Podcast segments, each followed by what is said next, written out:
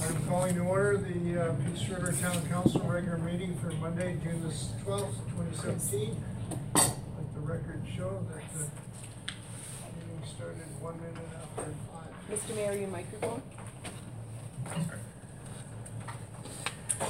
Um, everyone should have a copy of, uh, all the councilors, anyhow, should have a copy of the agenda in front of them. Are there any additions? I believe administration has one addition they'd like to make, isn't that right? DRS BP to Good Shepherd School.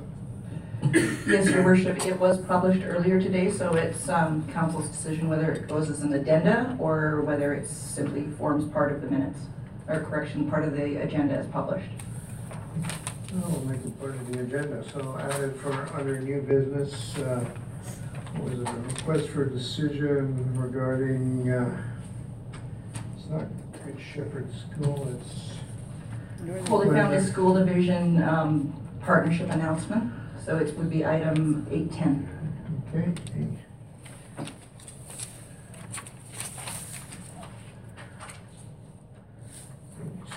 Eight ten, okay. So request for deci- decision HFRCD, uh, number thirty-seven, partnership announcement. Okay. Are there any other additions required? There are none, your worship. And, uh, any deletions? There are none, your worship. Okay. So we have two sets of minutes, minutes of, for the May twenty-third, twenty seventeen regular council meeting. Are there any corrections required there? I was going to suggest, your worship, I'll move the agenda as amended before we move on. Okay, all in favor? Thank you, Councilor Needham. So, and on the May twenty-third, twenty seventeen minutes, do you have any comments on those? I have a comment, your worship, on, right before motion seventeen five forty-eight, there's a motion carried, which I think is just a Freudian slip or something in there, so. Why wasn't it carried?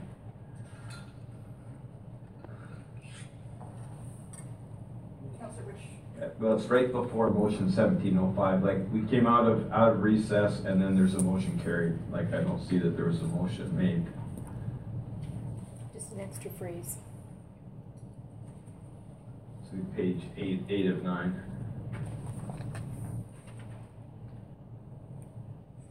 Okay,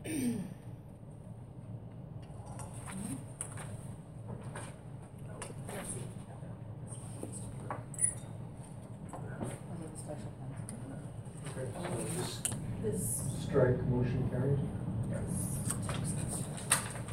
just before Okay, section please fifteen. amend that.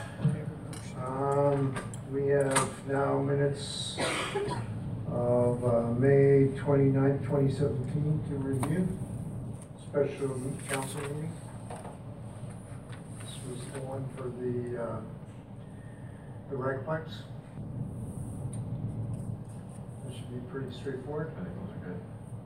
Okay, So I'll make a motion, worship, to accept the, uh, those two sets of minutes as uh, amended, or the one as amended, and the other one as submitted. so the May twenty-third as amended and the May twenty-ninth as As presented. presented. All in favor? Passed. I understand we have a public hearing. That is correct, your worship. Okay, very good.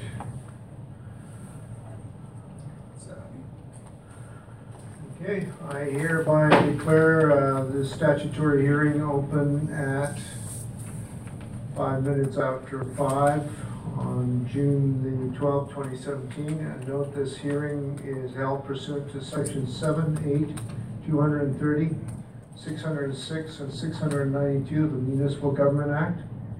And if I could have Ms. McQuaig confirm uh, what the purpose of this public hearing is?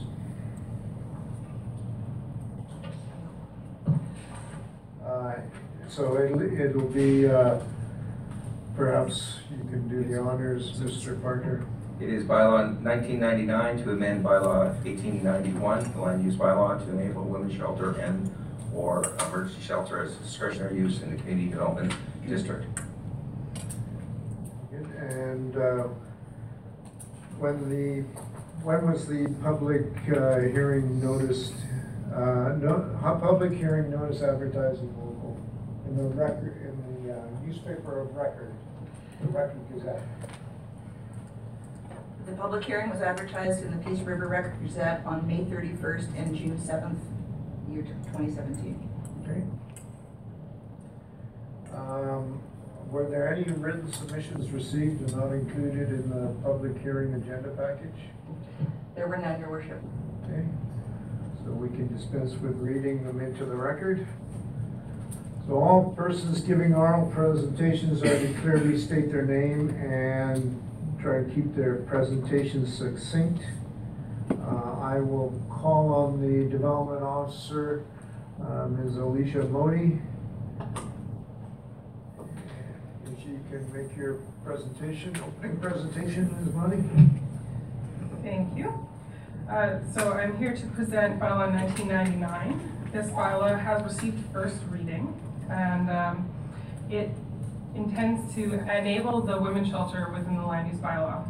So we received an application from our local women's shelter to add this use to the land use bylaw because currently they are non-conforming, legally existing but non-conforming use. Uh, They were initially approved in 1990 under the public use definition within that land use bylaw. However, that use definition has changed and is no longer applicable to a women's shelter or similar development. Uh, They have hopes of expanding their, the women's shelter at their current site and to um, allow administration to say yes to that application or to contemplate the application, we need the land use bylaw to be amended. Uh, The bylaw received first reading on May 8th, where the proposed definition under that bylaw was titled um, a community outreach facility.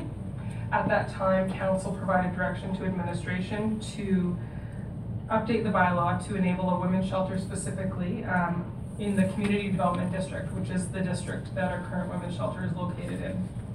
Uh, Administration has done so and advertised the bylaw with the following definition. Women's shelter means a development operated by a government or, or registered not-for-profit organization for the primary purpose of providing temporary emergency accommodation for women and their dependents requiring immediate shelter and assistance.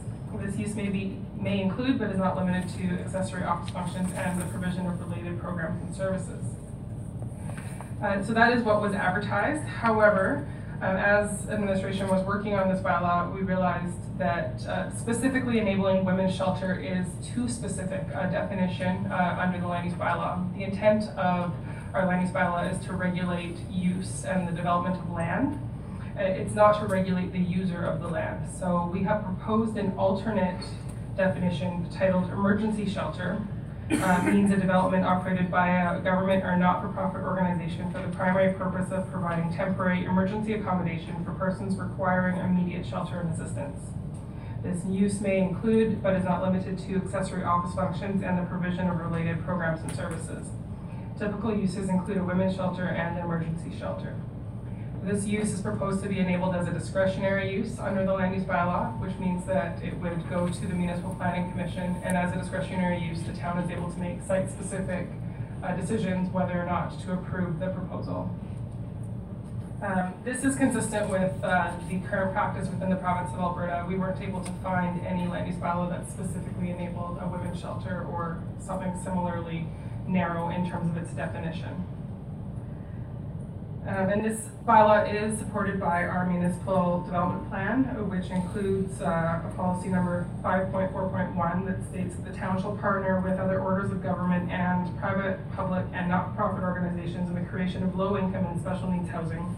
For the purposes of the policy, community housing shall be defined as dwelling units that are designed to be both adequate in, in meeting the size and safety needs of individuals and families and affordable hou- to households with incomes as defined by provincial standards. So this, I think this uh, type of development meets the spirit of that policy statement. Uh, As was stated before, this bylaw has been advertised in the Record Gazette for two weeks, and we have not received any written submissions. uh, with regards to it.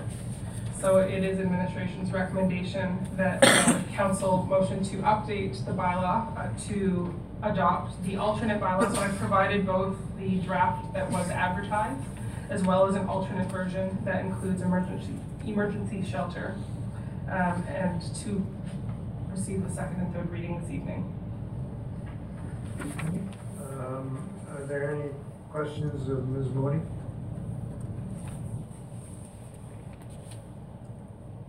Um, um, So when it was advertised, um, so we've had first reading on this bylaw.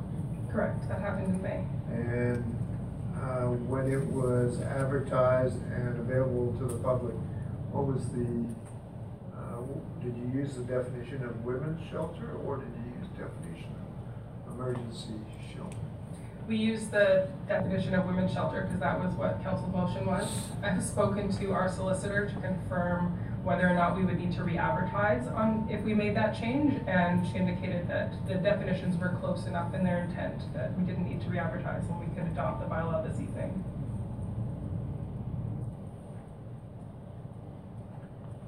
Okay. Um, Are there, is there uh, anyone in favor of the bylaw that wishes to speak? Um, I'm just here on behalf of the shelter. We'd like to put in for an expansion.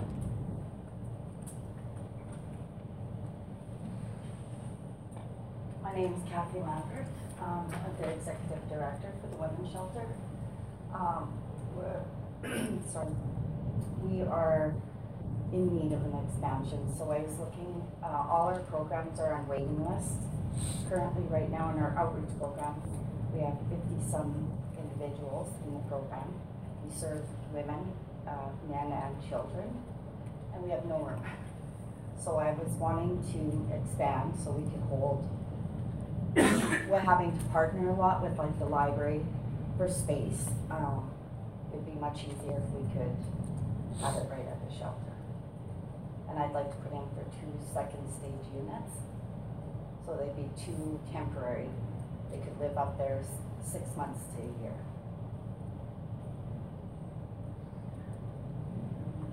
Any questions of Ms. Lambert? So this bylaw just really says it's okay, and then that would be the development permit, that part of things? The bylaw would allow us to consider the application. Yeah. And that would have to go to MPC, right? That's right, that's Okay. discretionary use. Right, okay. And fin- findings down the road, like the funding for this, or do you have funds built up already? Yeah, um, our funder has, um, quite a bit of money right now that they're giving, Okay. um, to shelters, so most likely it would be fully funded.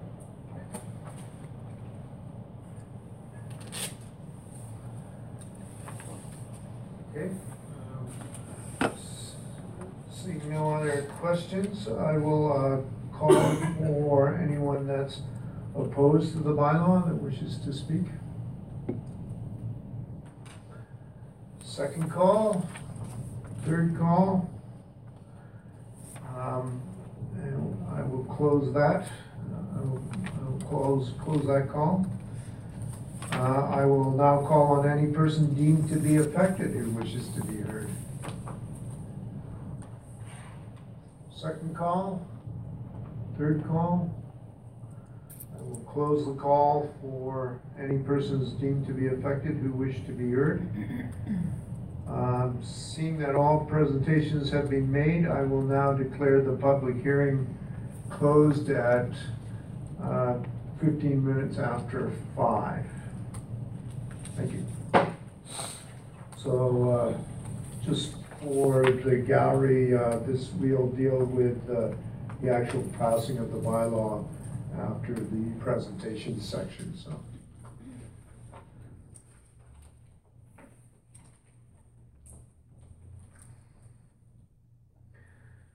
Okay, uh, so that takes us to presentations, and we have the uh, the DMI 2017 General Development Plan. Uh, um, Michael Jackman and Blair Campbell to present. And I only, I only, s- I don't see Blair Campbell this year. No, no, no Blair Campbell this year, just, just be Michael Jackman. Um, do you guys already have it on your,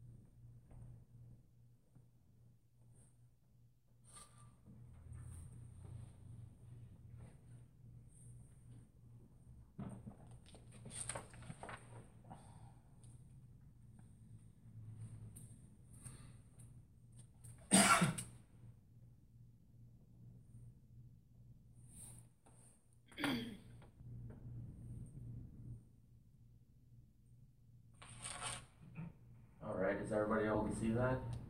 Yep. Okay. Um, thank you very much for, for letting me come speak to you. Um, Michael Jackman, Planning Supervisor with DMI. Um, so, each year we come and make a presentation to council about our twenty seventeen plans. Um, sorry. Mu- much of the, much of the presentation will look the same, but we do have some significant, uh, additions and, and changes to help, uh, council understand what we're gonna be doing this year. So just, just a quick, a quick overview. Uh, DMI constructed in nineteen eighty-nine. We produce kraft, pulp, hardwood, and softwood. Uh, twelve hundred to fifteen hundred air dry metric tons per day. Uh, we have about three hundred permanent full-time staff members in a contract workforce between hundred and fifty and hundred and eighty. Fluctuates a little bit. Um, most of our deliveries come in the form of chips, and, and we chip everything in the bush, and we get chips from local sawmills, so our softwood component comes from the, the sawmills, and our hardwood component is chipped in the bush and harvested by us. We do bring a few tree length logs into the mill each year. It, it's been going up the last, last couple of years. Uh, so I think last year we almost brought in three hundred thousand cubic meters of, uh, of hardwood logs into the, into the mill.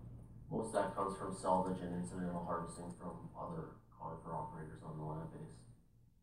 And then we also bring in biomass, and that biomass now comes uh, strictly from sawmills in, in the region. We used to bring it in from the bush, but we stopped doing that a couple of years ago.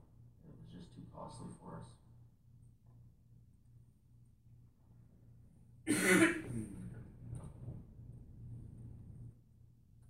Uh.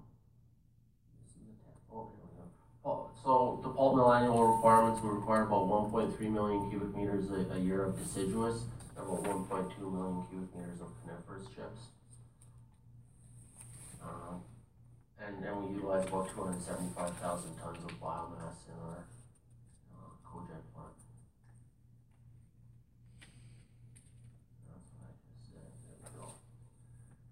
Um, so, so we have, uh, several levels to our planning process. We have our detailed forest management plan, uh, which is a ten-year plan with a two hundred-year outlook. Um, th- then we go to our general development plan, which is what we're talking about today, and the general development plan is a, a five-year plan that we do annually. Um, then below that, we have our forest harvest plans, which is, um, generally done by operating area. Our, our forest management area is broken up into various operating areas just to make the planning a little more manageable. And then we have our annual operating plans that are done yearly that say exactly what we're gonna harvest and where each year. So the purpose of the general development plan is to provide a projection activity, of activities over a five-year plan.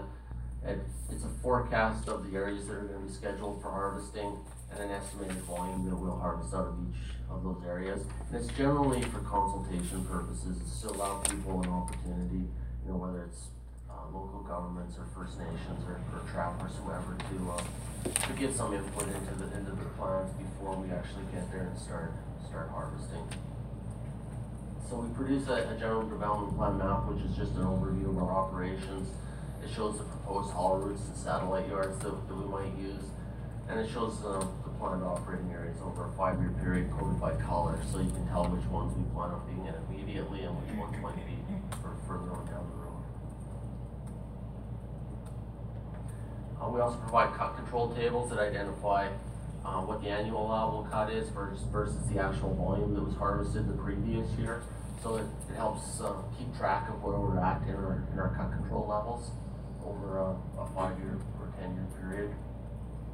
Uh, we also provide as-built information from the previous year, so sometimes plans change, so the plan that we submitted, um, you know, we might make a few alterations to it while we're going, going through the harvesting process, so we actually submit an as-built to show what we, what we completed and what we actually built, uh, that, that year.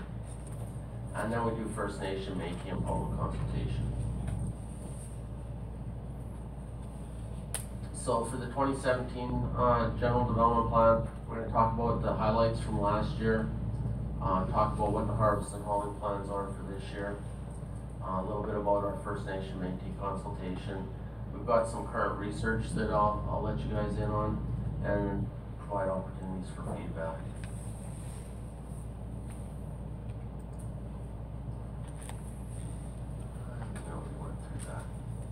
So, so right now, we currently have, uh, eight portable chippers operating, uh, in, in our program, and a fleet of approximately seventy trucks. We operate on both crown and private lands. And, uh, we're gonna start probably around July fifteenth and, and finish up around the thirty-first of, of March. The July fifteenth is a, is a pretty hard, fast line, we won't start before that, and that's just, um, to, to give birds a chance to, to finish nesting before we start our operations. So safety, safety's, uh, one of our prime focuses at DMI in every aspect of our business. So we have truck safe procedures, uh, we do DM, DMI does random third-party mechanical inspections on all of our trucking fleet. So we, we hire a, a mechanic basically come in and he just pulls trucks out of the, out of the lineup and does safety inspections on them so that we ensure that we have, uh, safe vehicles bringing product into our mill. And then uh, during the winter hauling season, our DMI employees do internal truck audits, so we actually have some of our operations staff go out and, and audit the trucks to make sure that they're not, um, overloaded and they have all their safety equipment in them. Uh, they're, they're not mechanical inspections, they're just making sure that they're, they're following all the, all the DMI guidelines that, that we have in place for them. Uh, so, so a few highlights from our twenty sixteen season. So DMI harvested a total of eighty-seven cut blocks. That's, that's probably fewer cut blocks than we normally harvest. And part of the reason for that is that the blocks are getting a little bit bigger. So the, total area was about forty-six hundred hectares, average cut block size fifty-four hectares. Uh, our largest cut block was three hundred and seventy-one hectares, our smallest cut block was three point six. And I, and I think in the future, you're gonna see this large block number getting bigger and bigger and bigger, and, and part of the reason for that is that, um, we're really trying to, to emulate the natural disturbance patterns that have been, been occurring on the landscape from, from fire. Um, and, and- that's, that's one of our ecological strategies, is to try and mimic the natural patterns as, as much as we can.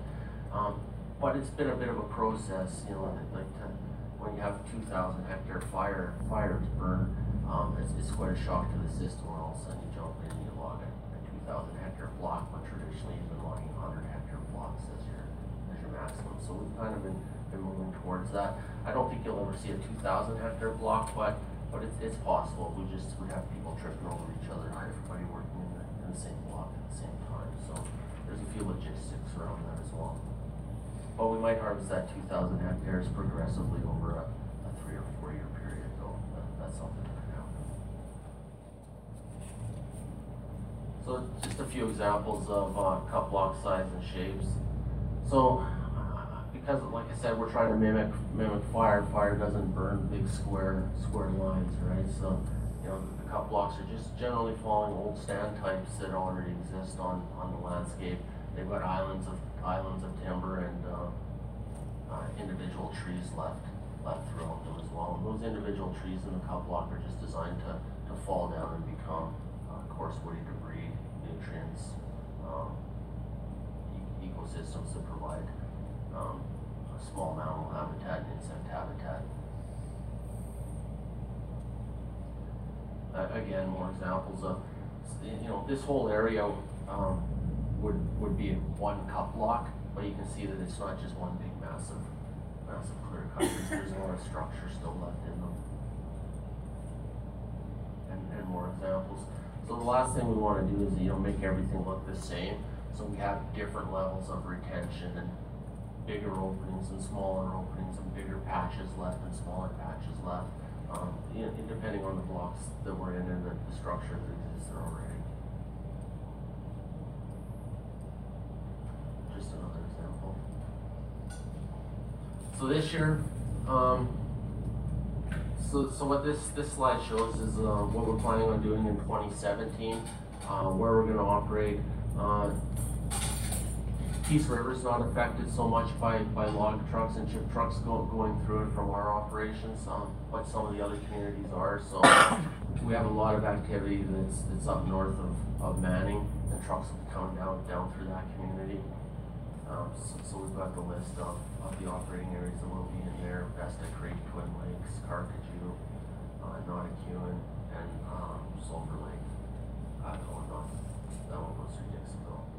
Um, so, so we've got quite a bit of volume coming off the, the west side, and then in the east side, we've got, uh, mostly up on our east piece, Cash Creek, Whiskey Jack, and, and Kepler Creek up our east Hall Road.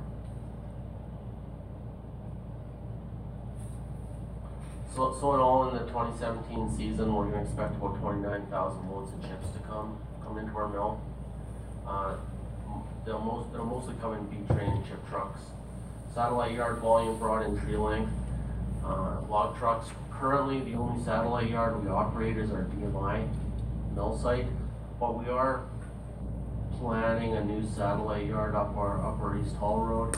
Not sure if it's gonna happen for this year or not, there's, there's still a lot of, um, paperwork planning to go through to, to make that happen, but, um, if it does happen, it'll mean that, that our harvest volumes for this year are gonna go up a bit, and, and a lot of that yard's gonna, our wood volume's gonna get put in the wintertime into the satellite yard, and then we're gonna reduce the amount of, of harvesting and chipping that we do on block in the summertime. And, and that's our, that's our strategy there, we, we are running out of areas that are summer accessible, but we do need volume in the summertime, so, so we're looking for some place that's, that's close to the volume that has good summer access, where we can store the wood, store the wood in the wintertime, and then come in in the summertime and start chipping it and bring those, those chips into our mill site. So, it, it's something we were doing about ten years ago, and now we quit doing it because it was too costly, but, but now we're, we're re-looking at that, uh, as an option again.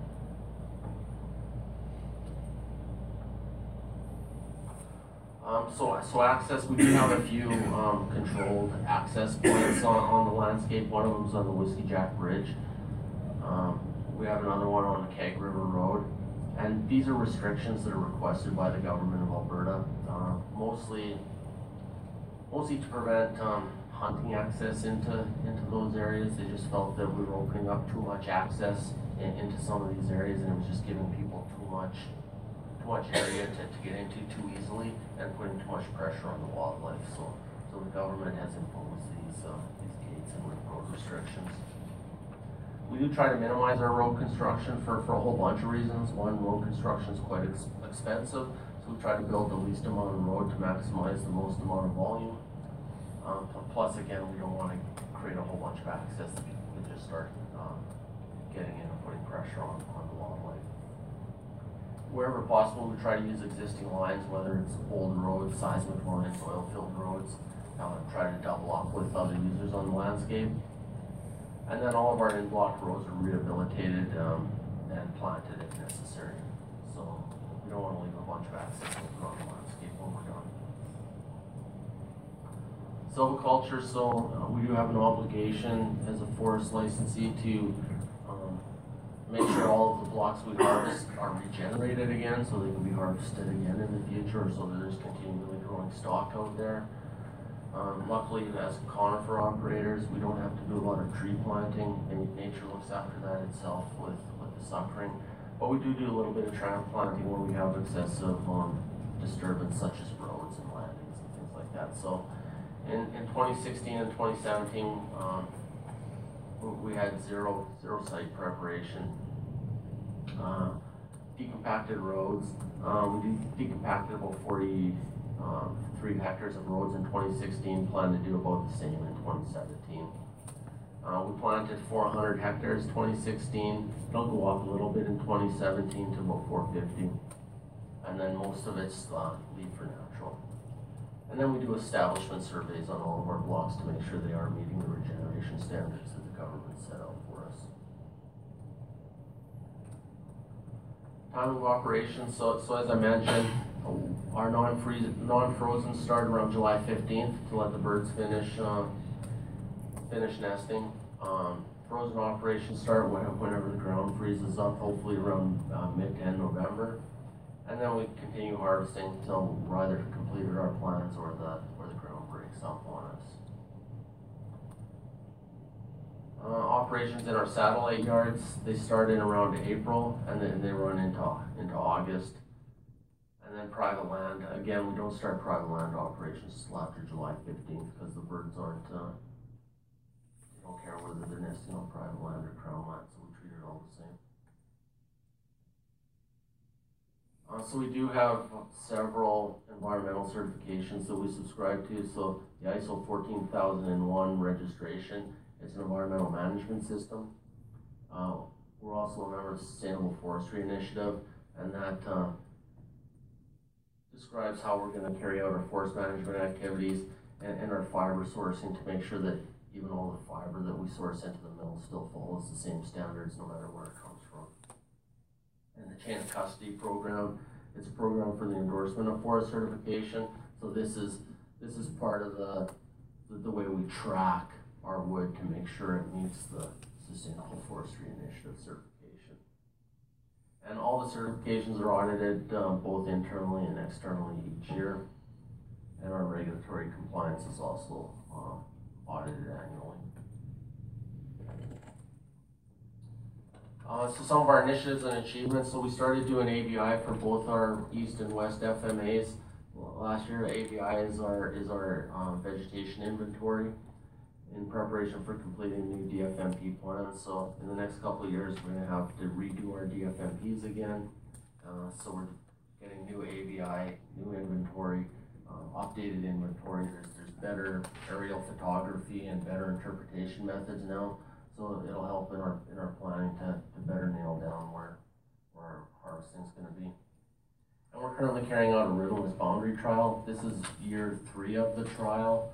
Um, so, so what we're doing is we're using our GPS technology to, um, follow our cut block boundary lines instead of, uh, having guys go out on the ground and, and hang, uh, ribbon all over the bush. So we're still ribboning areas that are highly sensitive or, or could get us into trouble, uh, you know, property lines, forest management area boundaries, those types of things, we're, we're still ribboning those.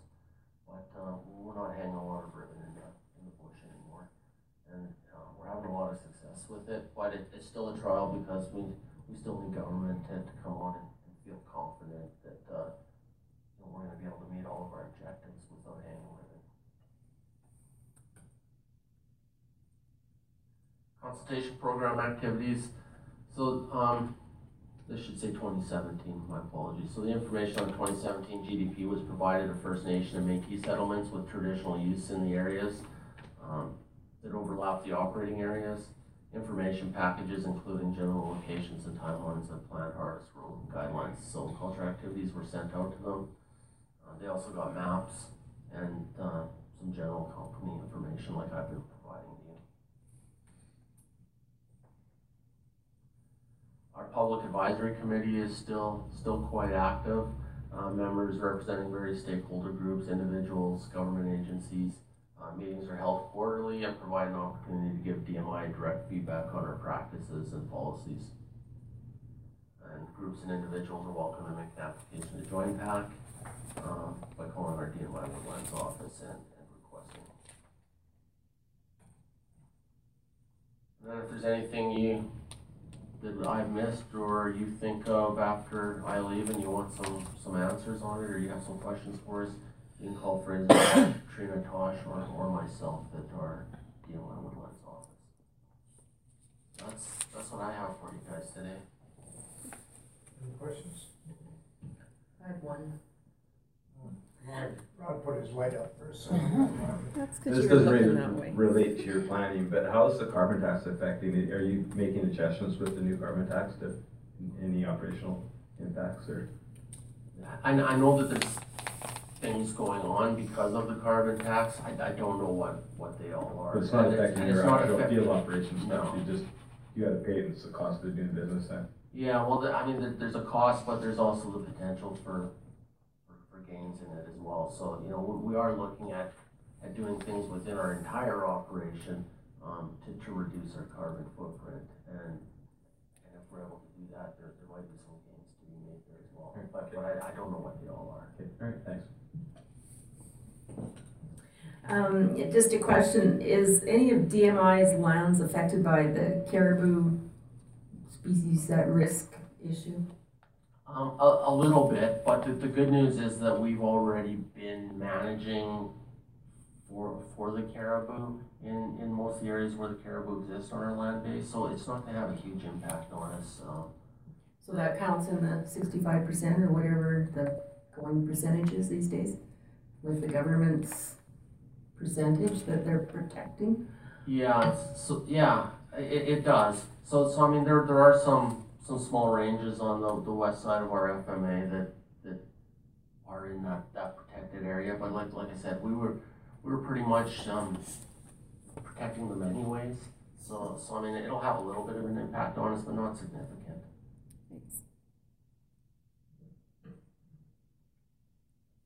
Just, uh, how, would you flip back to slide two for a minute? I, uh, and if I was to, as you're moving there, uh, if I was to ask about what's your guess of a paper mill machine in Peace River in my lifetime, what would your answer be? Guess of a paper mill machine, I, It- yeah, I don't think, there's nothing in the, in the Well, plans. so the, the coffee, the coffee rumor uh, mill hasn't started in terms of, okay, then I'll, I'll move on to my second question, then I, oops, it wasn't slide, it's the one that had, I believe that's the one with your cursors on that one there. So what, i- is the red line on the right-hand side, is that the Boucher Road, or is that the P one hundred road? Or is that a- just, a- or is that Highway eighty-eight? That's Highway eighty-eight. Okay, so, okay, so the P one hundred road is, well, to, to the, well, it's not on It's your map. there, Yeah. So every time I meet with my colleagues from Mackenzie County, they're really excited about another access, so is that road an all-weather road, or do you just open it whenever you have harvest plans up in that area, Oh, or? You're, you're talking about our East Hall Road? Yeah, the East Hall Road, Okay. yeah, I call it the P one hundred road. Okay. Um, no plans to, to push that all the way through, no, so it, when access is needed up there, and usually in the winter time, that, that's when that road gets, gets opened up, and I, I don't think there's, from government, there's no appetite to, Yeah, I guess that was the other part of my question, there's no, there's no call for making a public road out there as far as, as far as. not, not that we've been made aware of, it's, it's been quite the opposite. Right. They, they wanted us to restrict access up there as much as we can. As opposed to opening it up Yeah. with another access, yeah. Yeah, and, and every time that road does get, sometimes people just open that road up from the north with, without authorization. And it always creates grief because they make it all the way to our gate and then the gate's locked and then. And then the gate's locked. All right, thanks. Um, how much, how much of the wood, wood is coming from the east side of the Peace River and how much from the west side? We're, we're getting about two thirds of what we harvest from the west side and a third from the, from the east side. And that's, that's just because that's what our contractor workforce is there. Well, I mean, we have a, we only have one contractor that's, that's permitted to work on the east side with some First Nations, uh, agreements that we have. So we've got three contractors on the, on the west side, but, um, the, the guys on the east side tend to they work through some, some bigger blocks and they, they, they stay productive longer, not as many moves around. So, you know, they, they, they're a little more productive than the guys on the west side. Uh, so you're gonna have bigger cuts when you have to revise Wayne Thorpe's patch cutting, uh, article that he put out? Not familiar with it. Oh, Is, is that, is that, is that for the caribou? Uh, no, that's what he put out in the early nineties to, uh, to address clear cutting concerns. Yeah, well, we, we've, we've moved away from that whole patch cutting thing a, a long time ago, right? It was, it was actually a terrible, it was a terrible idea, cause it, I mean, what it does is it, because you're cutting all these little patches all over the place, you have all this road disturbance to, to get the volume that, that you need, right? So you, you're creating all this road and all this access to, to get your wood when it could have just been this much, you know, instead of this much. So you, uh, try to mimic natural disturbances by having irregular, rather than square cuts or Exactly. irregular cuts, you just have irregular cuts. Yeah, and so, so we create way more edge habitat in our, in our blocks. Wildlife can use our blocks much more because, you know, there's, there's more places for them to hide and, and not be in line of sight of each other. So when they can't see each other, they're more likely to, to come out and utilize, utilize more of the block. And, and literally, we're just trying to follow the existing stand types that, that fire created eighty or hundred years ago out there. So, uh, the trees that are coming from the west side, will they go to the east side satellite yard? No. Will, will they go to the DMI satellite yard? I understood it was gonna be, we're gonna use that anymore as a satellite yard. It's, it's still gonna be used as a satellite yard, so, I, I mean, s- salvage wood and, and stuff that, that doesn't make sense to go into our, our east side satellite yard, it, it'll, it'll will still come to our, to our mill yard. We may create another satellite yard on the west side, we don't have anything in the works for that right now, but we've certainly been talking about, about that option. I, uh, you, you, ha- do you, does DMI have a social, uh, an, a plan for investment of their social, their, uh, social dollars, their Mhm, social investment dollars? That, that'd be a great question for Amber. I mean, I know, I know we certainly do, and we have a social plan, and we have a social budget. And, and Amber Armstrong's the, the person to, to really talk to about that. So, so when is she gonna come and appear before the council to present this plan? We, we, we, we could bring her to, to- she was coming around with us for, for a little while last year. I don't I don't think she made it here though. No, we haven't seen her here in the last four years. Yeah, well, that, yeah, there's your feedback for you All right, and your input. all right. Well, if, if you guys would like her to come speak, speak on anything, I know she's, she's always willing to, uh. Get her to chase down that second, or that first paper machine too, I'm interested in that. Yeah, that's a different rumor mill than I've been part of. Okay, thank you, Mr. Jackman. All right, thank you guys you. very much. Um, That takes us to um, bylaws.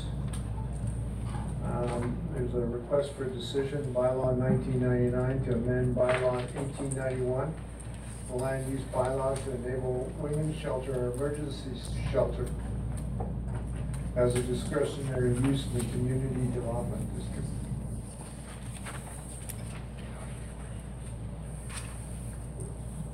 If you're looking for a motion, uh, your worship, I can maybe start the ball rolling. Okay, to focus discussion? Sure. Uh, Perhaps uh, I would put a motion before council to enable emergency shelter as a discretionary use in the community development district and provide second reading to bylaw 1999 as an amendment to the land use bylaw 1891. So, uh, do you have a map of the community development district? Where is that?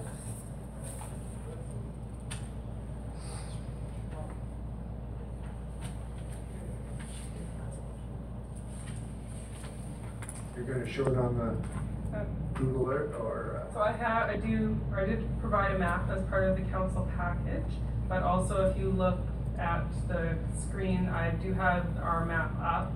and you can see the community development district in it. I don't have the ability to isolate that district, but it is essentially the lightest or brightest green color. So where the color that the mouse is currently hovering over is the color where that district is present. And I don't know why the map's not cooperating with.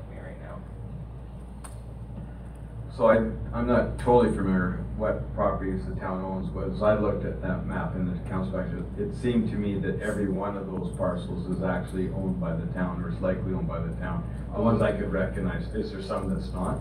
I, I think there might be a few that are leased, but generally speaking, the town, I think, is involved in the majority of them. I The can't. town either owns it or they have control of it then. Yeah, I think so. So can you use your cursor to outline the community development district? And just do it with your cursor. So the lands that are here are all community development district here, up in the north end where the women's shelter is located. Uh, also where the schools are located, the pool, um, our riverfront area where the dike is, that's all community development district. Up here by the high school, um, yeah.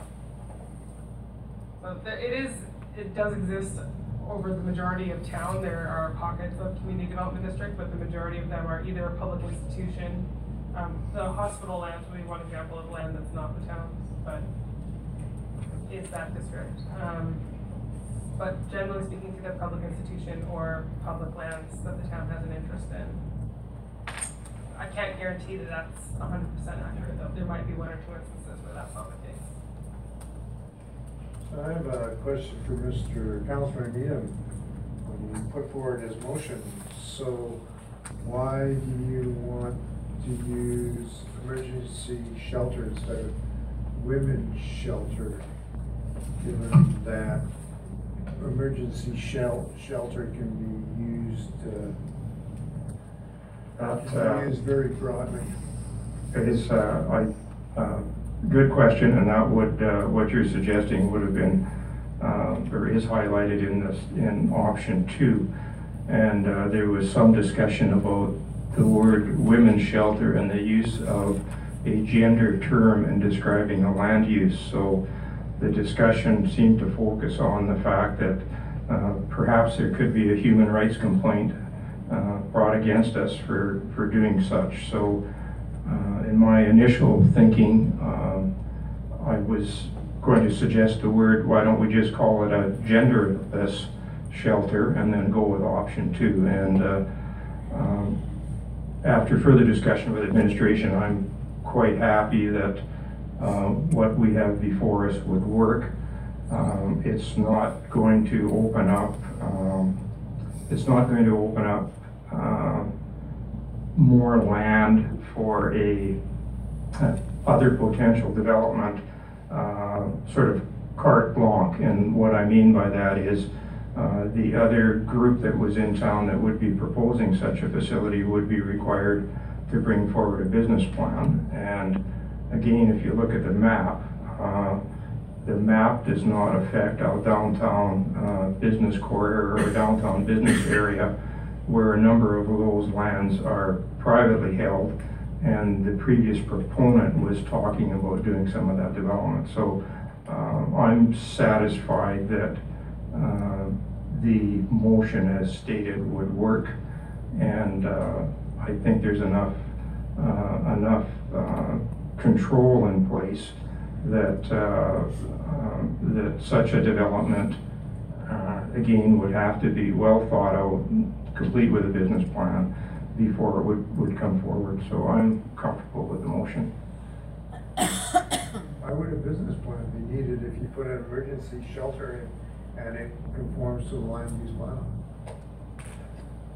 Maybe I wasn't clear on what I was suggesting. Uh, Well, Ms. Modi, can you answer that?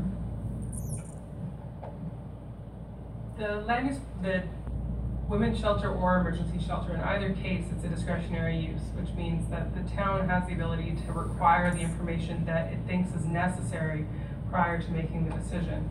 And in this case, based on the many discussions that we've had um, uh, regarding this type of use, a business plan that ensures that the use would be properly managed going forward seems to be something that the town is quite interested in seeing prior to any approval, so.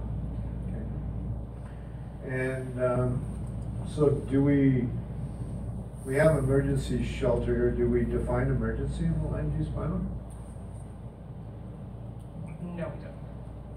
Uh, because, um, Ms. Lambert, when she spoke, talked about six months to one year. So the emergency shelter definition enables the women's shelter as a general use, and the primary purpose is to provide immediate shelter. Uh, but the units that Ms. Lambert was referring to, I think, would be a secondary use to that. So it- without the women's shelter being in that place, we wouldn't consider those units as a standalone. But because the women's shelter is- exists and is the primary use of that, we can consider that type of development as an extension of their So what you're saying is because the women's shelter is not an approved, currently approved use for that district, we need to, um, fix the bylaw, and then we deal with secondary suites or whatever. It, it would simply be, we would treat it as an extension to the women's shelter, but the women's shelter exists today and in its current form allows us to consider that extension. And it's not, they're not just providing two units, they're also looking to expand their office and programming space to continue to provide the services that they provide today in that location. And all of that goes to the MPC, or does it come to us? It would all go to the municipal planning commission as a discretionary use. Okay, anybody have any other questions? Uh, your motion again, Mr. Needham, was? See, that's the, that's the uh, drawback of having the motion out there early, everyone forgets what it is. Well, it, it's, it's a good discussion, I, I, and a fair question. I think, again, to, not to be backtrack, but there's a couple things at play. One is, you've got a, a, a women's shelter that was approved some number of years ago. The bylaw was changed, it now doesn't fit, we have to update the bylaw to accommodate that group, and then there's also implications of other lands and other development in the community, so there's a number of things that are going on. Uh, So my, uh, just bear with me, I'm sorry, uh, council.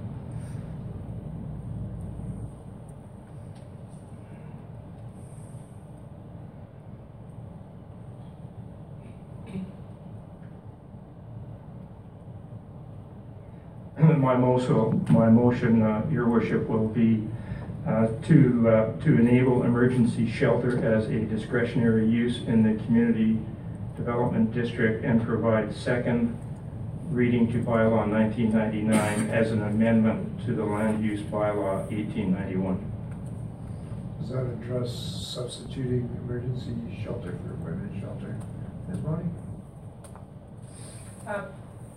Perhaps for clarity, we could specifically define emergency shelter in the, as is written in the request for decision or the attached um, alternate bylaw 1999. For clarity's sake.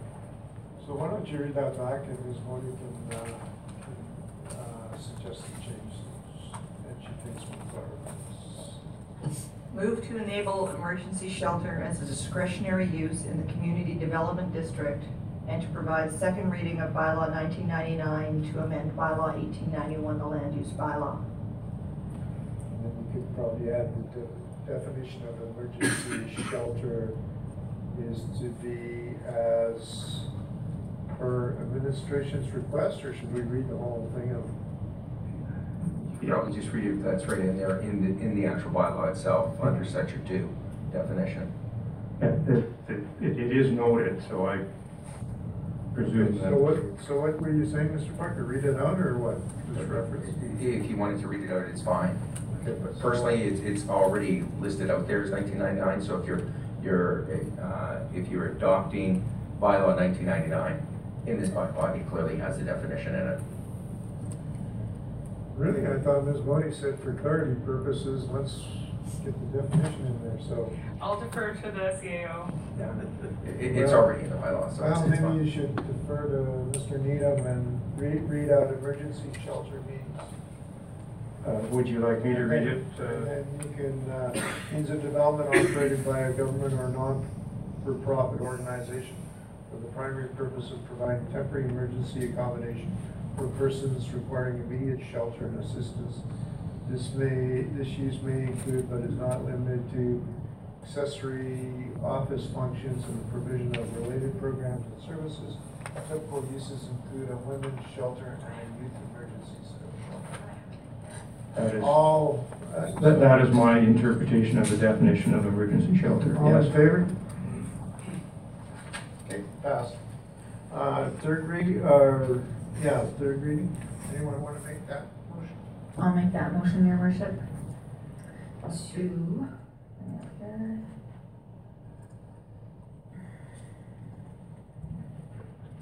So third reading should be sufficient for this, right? Okay. Okay, so to take, uh, the updated bylaw nineteen ninety-nine, uh, with the definition of emergency shelter to third reading. All in favor? Passed. Sorry, I guess that should be for third reading, not two third reading, right? Oh, that's fine. Fourth, third reading is good. Okay. All in favor? Passed. Okay, um, new business is blank.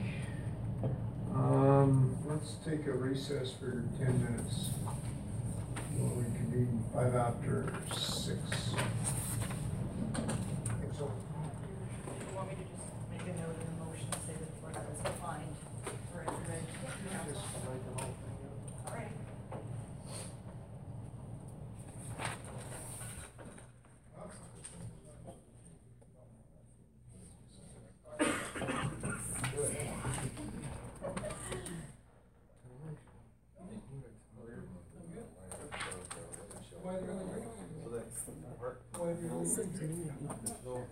It's the agenda package.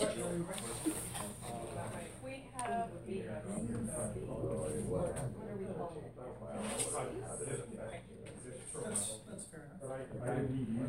There's no. I want, I want to dig in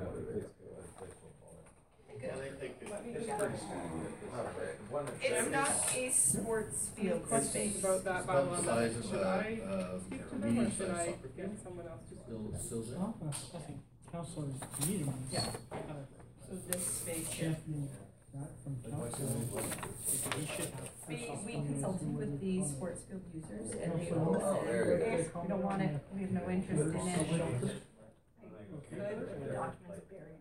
Well, and the feedback we also got from our surveys is that that wasn't the primary use there. People were using, the toboggan hill was a Shelter, uh. big issue. Well, people want. Yeah, oh, big time. When I- Yeah. I walked it last winter, Well, like, I what was happened is surprised a number of years ago, the, the- like, I've got. Oh, they Women's were. shelter was not- constructed not- in I a looked at it- location. And. When uh, there was of course, it snow. conforms to the current regulation. My granddaughters. Yeah. More recent times, that bylaw has now been changed, and that building does not conform to the Yeah, it's a, that one's a really current big, bylaw. but toboggan hill was one of the What's biggest, triggered the um, review is that the issues women's shelter group, that uh, would honestly like we to come hadn't forward recognized right off with the bat, plans to do uh, loud an and expansion of their facility and That uh, hasn't- programming. And Yeah, make sure you do something, and what we have there now is Current not use safe. Even Brian's to be kid changed, hit so, the fence. The word women's Oh, yeah. shelter is no longer appropriate. It- So it that speaks was to another gender. comment. It, So, the uh, rise to the run words here where emergency people are using shelter it, are the now run been is added too to the steep bylaw. and So, there's no, uh, or I the think rise this is is too steep, largely, there's uh, no. I would Actually, there's a characterize little it bit of a as whoop, and somewhat administrative then in fence. nature. So but, that's why uh, we removed it, regardless, I which think the then, important part is uh, that the changed women's shelter, the size of the uh, sports are field. going to move forward with again, some expansion plans, and they're quite The optimistic sports that field they can users find some didn't funding, so. uh, want it. Again, But- small and- and I definition guess change, I'm but not thinking we'll of- put that as part of the, of, you know, formal. All Yeah. sorts of- Yeah. I'm Yeah. thinking, Car right care is about now, uh, half they're the getting soccer birds to play. Oh, really? I don't know That's, uh, Well, yes, and it's, it's I'm largely not a sure. word change. It looks bigger than Yeah. Yeah. It will some Rod's good asking right now. I know, maybe She's saying the users didn't want There are. Although I do sports see, field there and stuff. to be back down. Like the residents? the ATA field. Women's Yeah. Well, located. I think she's talking it's about as much as I yeah. people There just wanna be spread show out up, right like, probably. about Soccer, not just. Thank you very much. Which I, think is important, and I, I think Soccer fields need good to enough not be for to set up a like, kids are not gonna and get saddleback. throw the ball yeah. over to. Yeah. Yeah. Yeah, just for like locals use, right? Mm-hmm. See how the discussion goes. Right? Yeah. I, yeah, I, I, I think we should. I'm not sure how that fits in with the rest of it as well, and and I. I hear ya. Yeah. Yeah. Just because the owner is encroaching on, we're just gonna give it to them? No, no, no, no, no, we're just saying it's not, uh, anywhere gonna be a priority right now for this. And we don't have an enforcement agreement with this landowner, and they're quite happy if we took this, the, the current landowner there. They'd be happy to do, because they're not really maintaining this back corner. Um, and when we looked at it, But I looked at it, it looked like. I hear ya. the previous one, Oh, the previous. One. Yes, one. they landscape, and all sorts of lovely rock walls and all of that. That's that corridor access. When that sale went through, I think we had. It's the gavel and- Pointed out their aqua property. Yeah. That's one of the noise actually, of the sale pro- process actually requiring compliance. And the property reports is that people realize that, but, yeah, I mean, we all know what the budget is here and providing that access will drive up the budget for the value that it provides. But again, if you take out completely, like right now, the kids can walk through there even with just grass. For sure. Like I, again, I'm not really big on, I, they have to have wheelchair access, but I'm not sure that every park needs to have it because, let's face it, there's not a lot of that goes on and, and. That would be better served with a staircase as well, not, not That's a correct. trail. Um, It's very steep in, uh, one section of that slopes down to that property, down to that right of way, so. um, You know, there was a bit of concern with adding trail that way, but, you know, in the future, there's an opportunity to add a staircase. I'd like. Yeah. I don't remember being that steep, but again, It I'm is, sure in the we winter were- time, right? yeah. Yeah, it's fairly steep. We were surprised, because I didn't think it'd be a big deal until we bushwhacked over there and went, whoa, this is actually a lot steeper than we anticipated there. Yeah.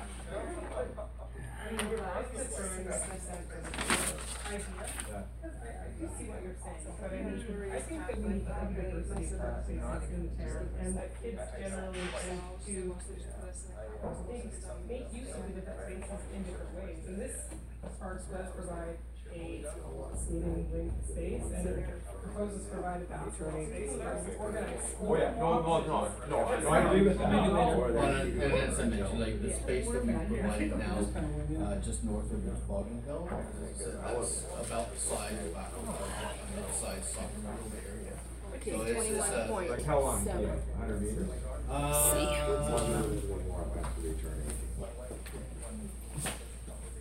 can tell you exactly.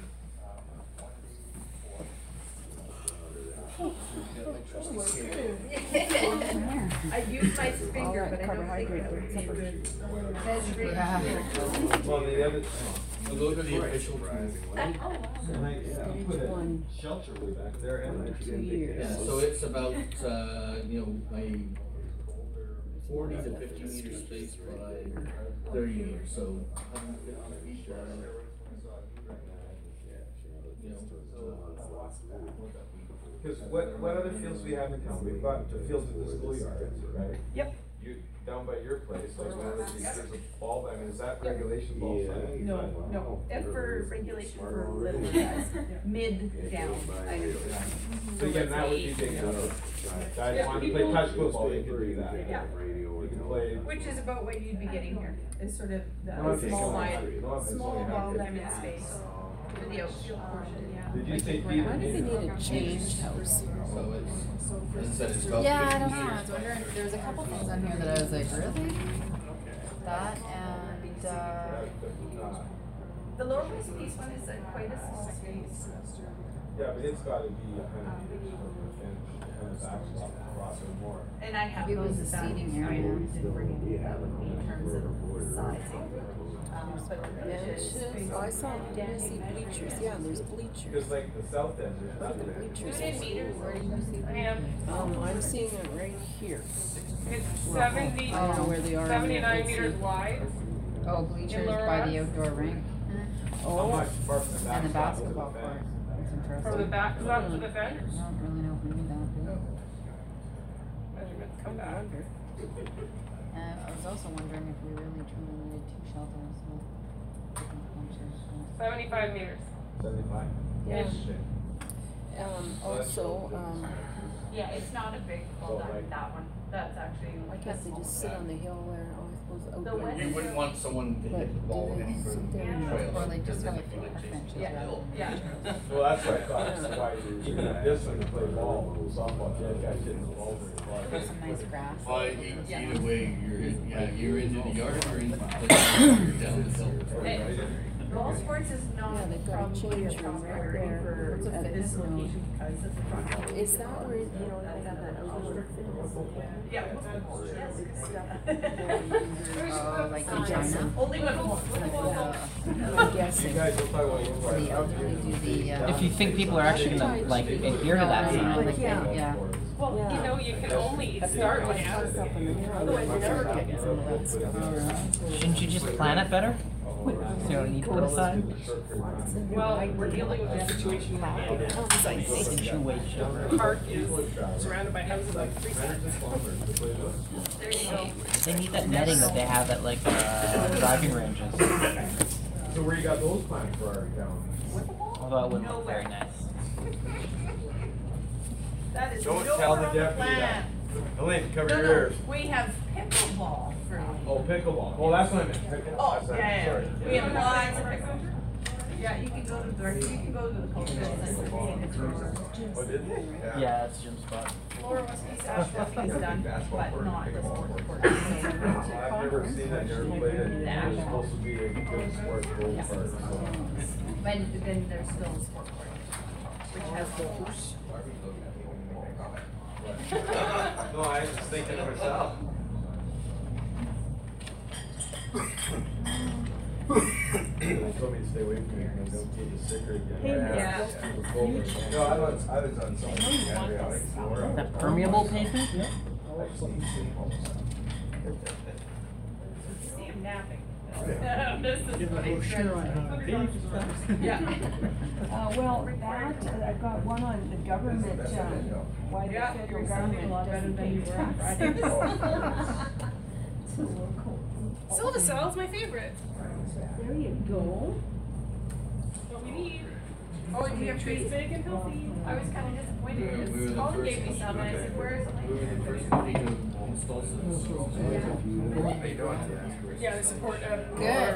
Give the You? two girl, two girl and. Um, Or you have say you you look feel at the trees better? on Yeah, I am actually, it's just slow, but. Retrofit and provide them. Are you on some- Yeah. It's on, it's on the channel form. Basically, any trees near.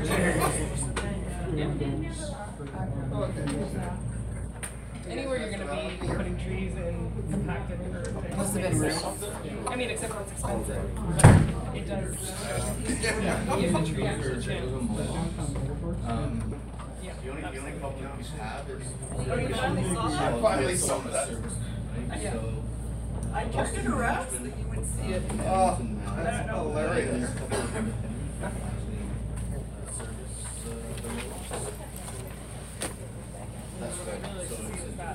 good. So it's, so we, we're doing all of our. Requiring trees in this type of. Yeah, that video, that video I wanted to show you, this guy has literally tree this big around, falls in great parallel between two.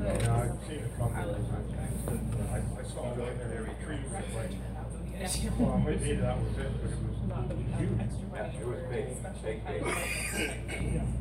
items. Guys jumping up and down celebrating at the end. Yeah.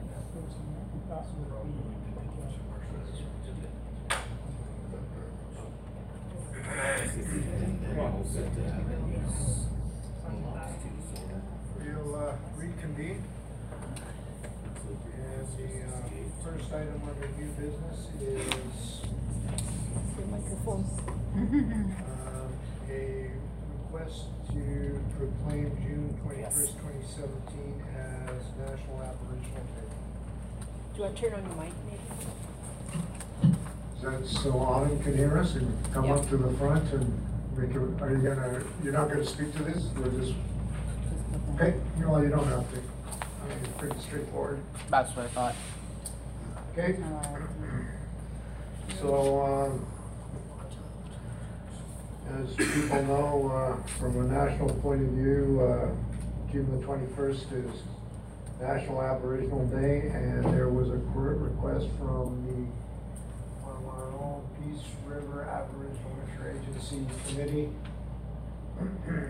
signed by the, uh, I believe she's the chair, Wendy Goulet, that would, uh, requesting that we also proclaim uh, Ab- Aboriginal Day in the town of Peace River on June the twenty-first, twenty seventeen. Um, Somebody, any, anyone, anyone want to reach that, make that motion? Perhaps our rep of the interagency committee can make that, make that motion. So, Mr. Mayor, I move that uh, the town of Peace River proclaim June twenty-first as the Aboriginal Day in the town of Peace River. All in favor? Okay, very good. It's a little invited for Okay. Uh, So in celebration, they're having an Aboriginal art show, uh, June the twenty-first from six in the evening to eight in the evening at the DMI Gallery, which if Pam Armstrong of DMI had been here, she could have told us all about that in her social, social investment, uh, plan. Uh, at the Peace Regional Municipal Library, we welcome you and councils.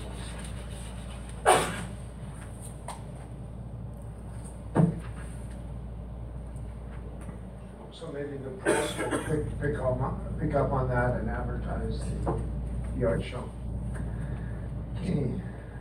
Um, So the next item on the agenda is a request for a decision regarding Saddleback, Saddleback Park design. Uh, Ms. Bell?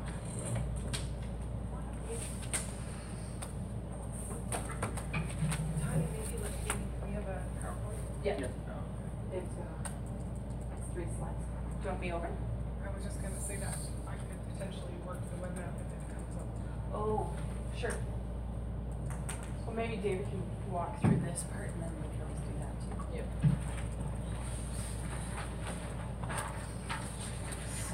Find my actual cover report. There it is. Uh, your worship and council, this evening, uh, we present to you the Saddleback Park redesign, or Saddleback Park design. Um, this process started in October twenty sixteen, uh, with the town hiring, I'm gonna say this incorrectly, Mackling?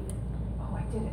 Um, Consulting Services Limited out of Edmonton, and David Brown is our consultant, and he's here this evening in a walkthrough, uh, a little more formal presentation on the briefing note around the design, and we can answer any questions council may have in regards to the process, the design, or whatnot.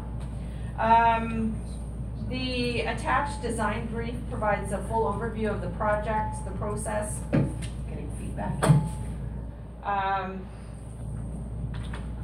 sorry, lost my train of thought there. Um, we present you with a couple of options in regards to the design of which I'll leave till after, uh, David has gone through the full presentation and we've taken any of your questions. And we can have a discussion around options moving forward.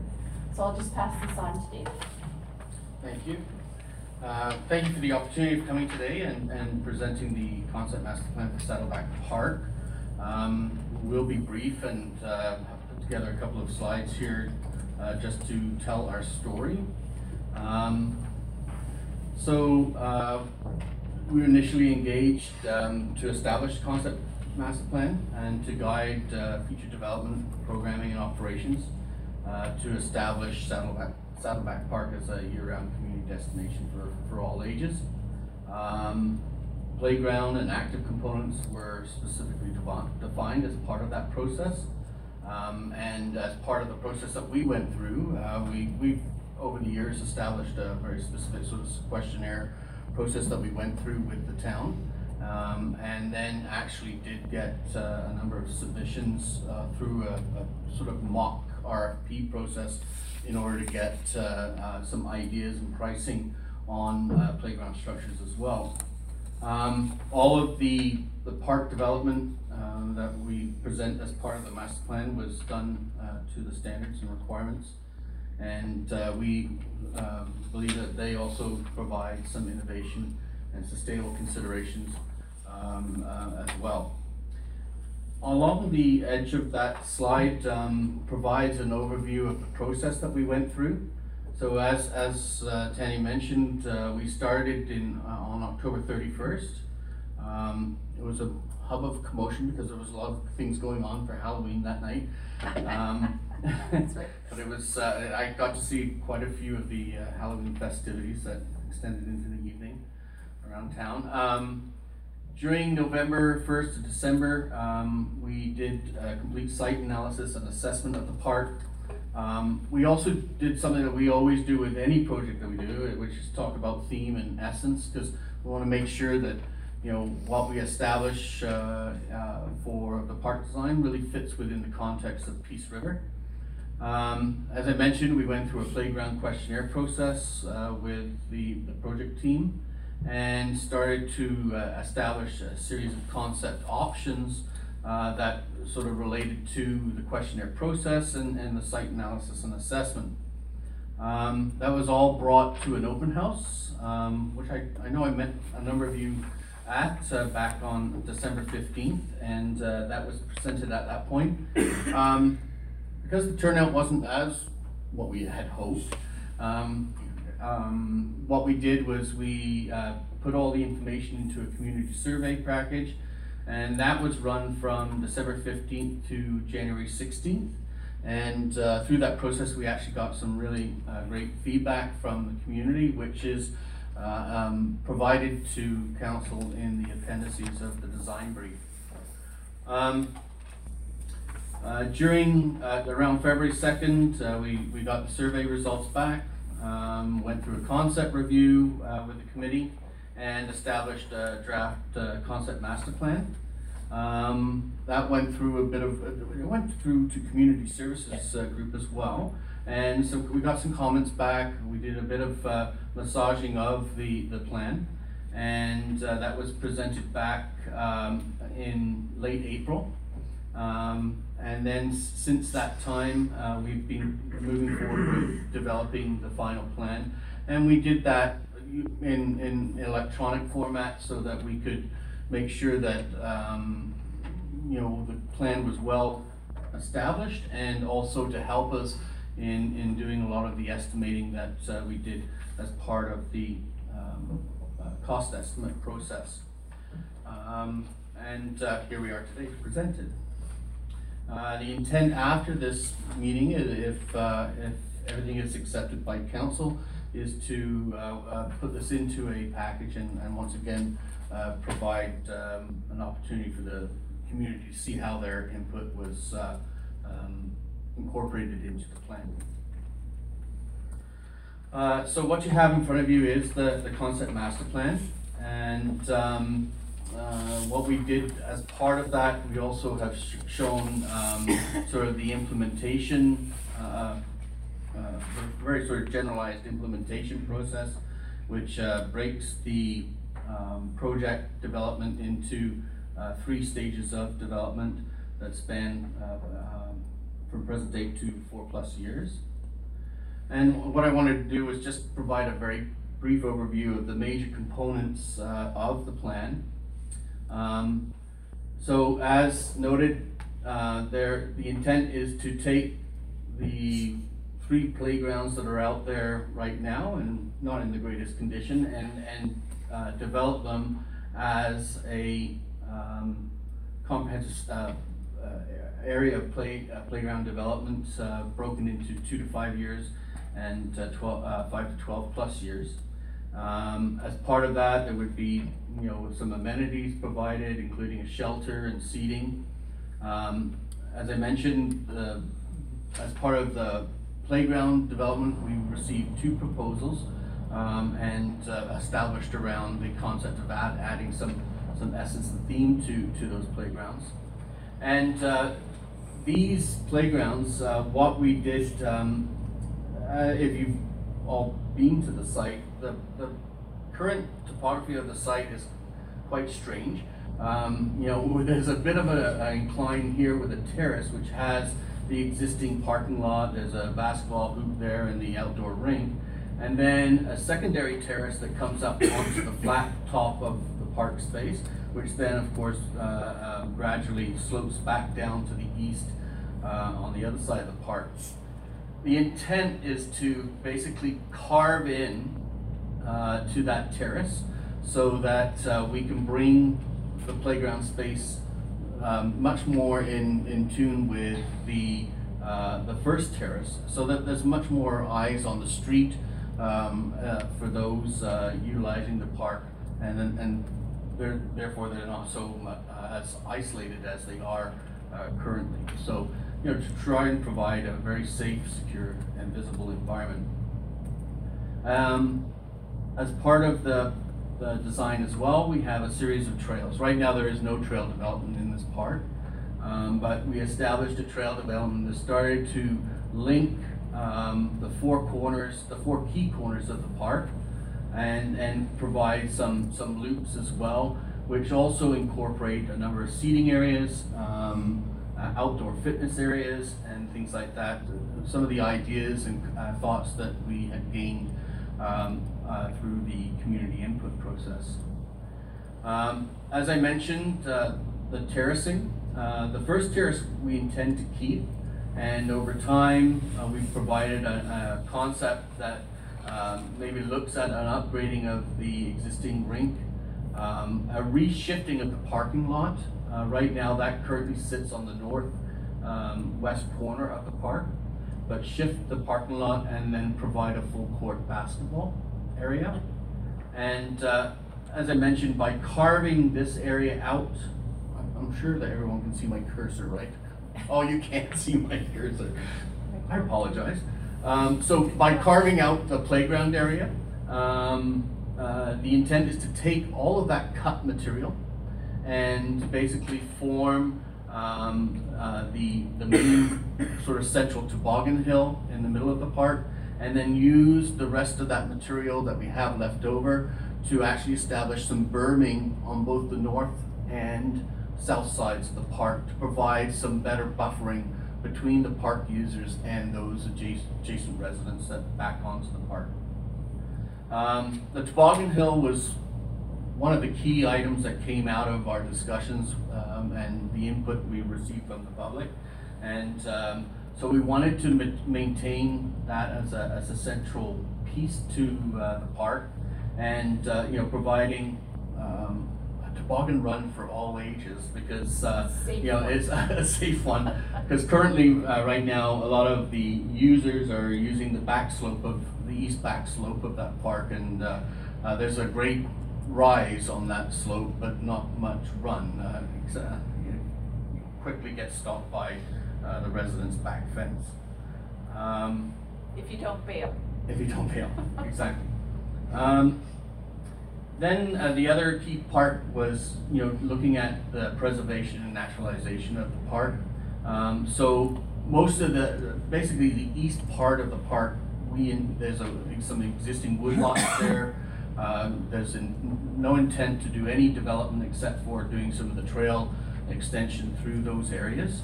And then over time to introduce the opportunity of, of reclaiming portions of the park through a naturalization process.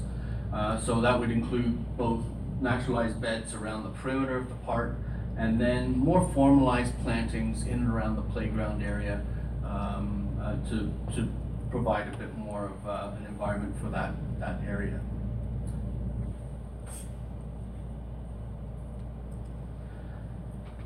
Um, the implementation strategy, as I mentioned, you know, we've introduced three stages of development. Uh, one is sort of one to two years, two to three years, and four plus years. Um, as I mentioned, by putting this into uh, an electronic format, we were able to do some very accurate um, um, uh, takeoffs on the on the park. Um, all of the pricing that we established the estimate on is based on current market prices for the supply and install of those things through a contracted basis. However, what we did was uh, through through discussion with the project team, uh, looked at um, how that uh, estimated budget of 1.15 million dollars for the park overall park development would be broken out into uh, in-house and project partner components, uh, constructed project uh, components, and some of the optional items, some of the items that we saw, some of the components that we saw as being optional. Um, you know, we have also made a number of other recommendations with regards to um, the concept plan and the, and the design brief that we've established. And, you know, most certainly it would be um, important to, to maintain, um, a, you know, a, a project team on uh, this, this park to, s- uh, to ensure that as um, moves through its development, um, we're able to sort of look at um, how we're doing uh, through establishing a bit of a report, a report card and some benchmarks, um, and so that um, we can move the plan forward. Um, I, also just wanted to point out that as part of the estimate, um, you know, it'd be important in moving forward, once some direction has been established with regards to the breakout that we've provided, to ensure that there are contingencies in place uh, as part of the implementation strategy. And that's an overview. Um, as for the rest of the RFD that accompanies the draft design and, uh, design brief, uh, administration provides you with some options. Uh, first option being, uh, adopting the design. Though this, as a, a note to council, is not a commitment of the financials, uh, related to the costing of the project. Of course, all of that would be addressed on a year-by-year capital operational basis, um, under the budgeting process.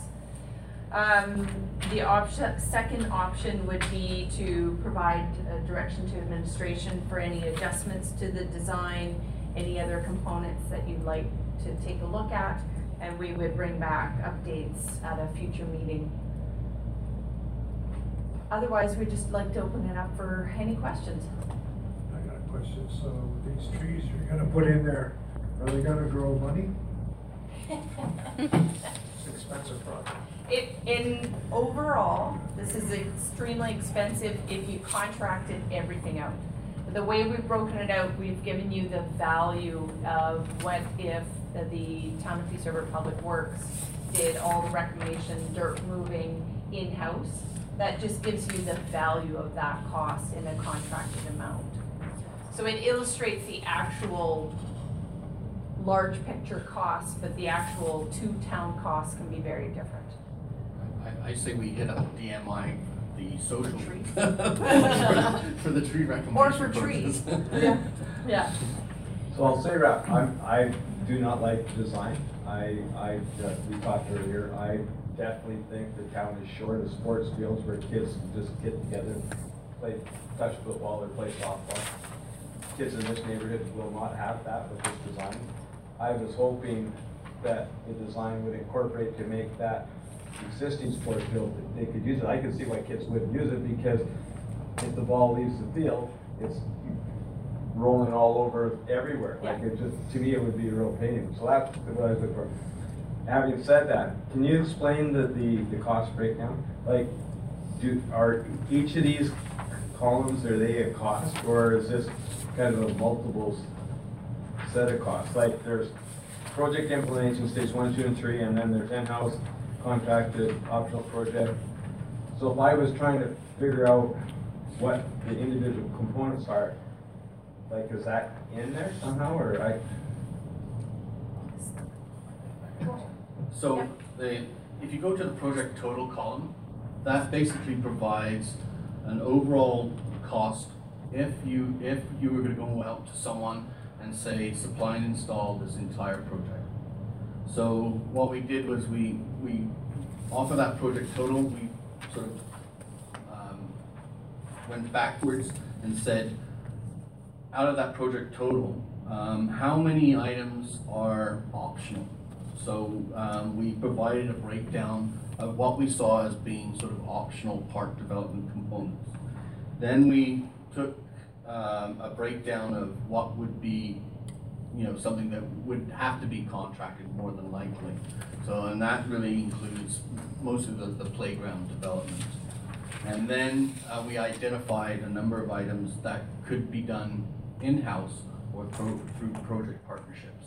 Uh, and that was, you know, primarily the grading, um, trail development, uh, and things like that. So when you add the in-house, the contracted, and the optional, you get the project total. So, is that, Okay, so. so, so the, So the project implementation stage one, two, three, if you total those across, just They- those three columns, that'll get you your forty grand on the top one, or you can do the other three. Yeah. Okay. Yeah.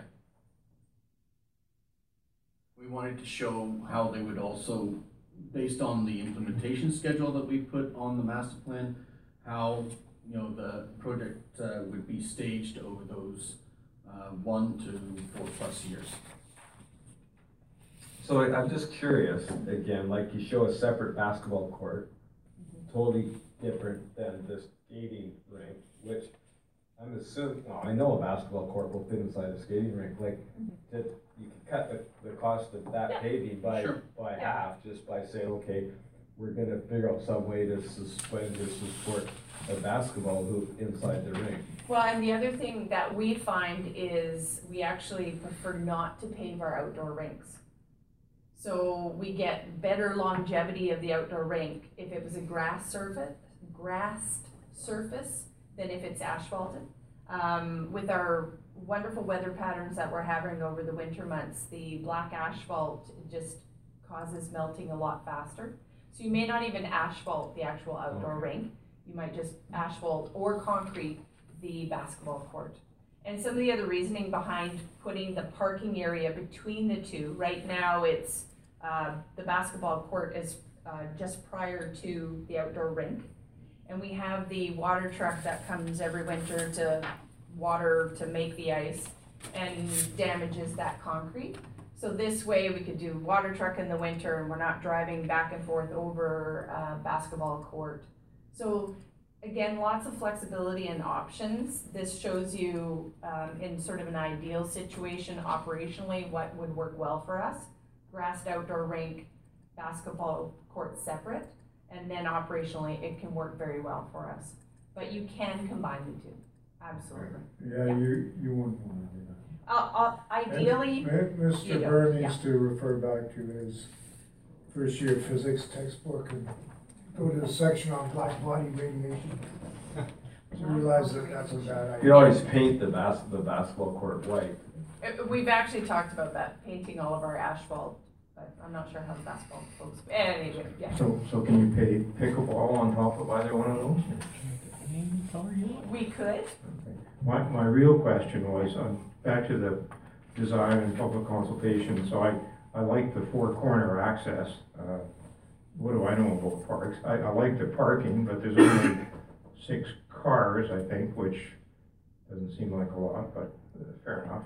Uh, but the toboggan hill sort of comes to mind. What, we live in a valley where there's lots of hills and lots of sliding surfaces, so was this like a real priority over there? Like, I just, yes, I just, you know, you can walk from this park, you can walk, I don't know, I'm gonna say ten minutes, but I could be wrong, and find a really big hill to slide on, but Yeah. maybe it's fifteen minutes.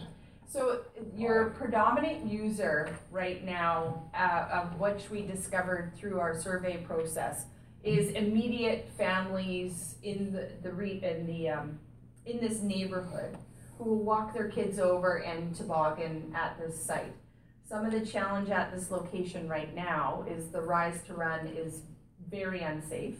It's not an official tobogganing area of which we will not post um, that it is because the run is so high and the, or, sorry, the rise is so high and there's a very short run out with a bit of a plateau, which, Don't we just have- do a visual on don't we this. have an official tobogganing hill that has a very steep rise to run ratio? That will be a different discussion for another meeting that, uh, trust me, yeah, and we need to do a lot more than, than that, but we'll leave that for another meeting. So this provides this location a safer, um, rise to run process that will meet the needs and wants of the region.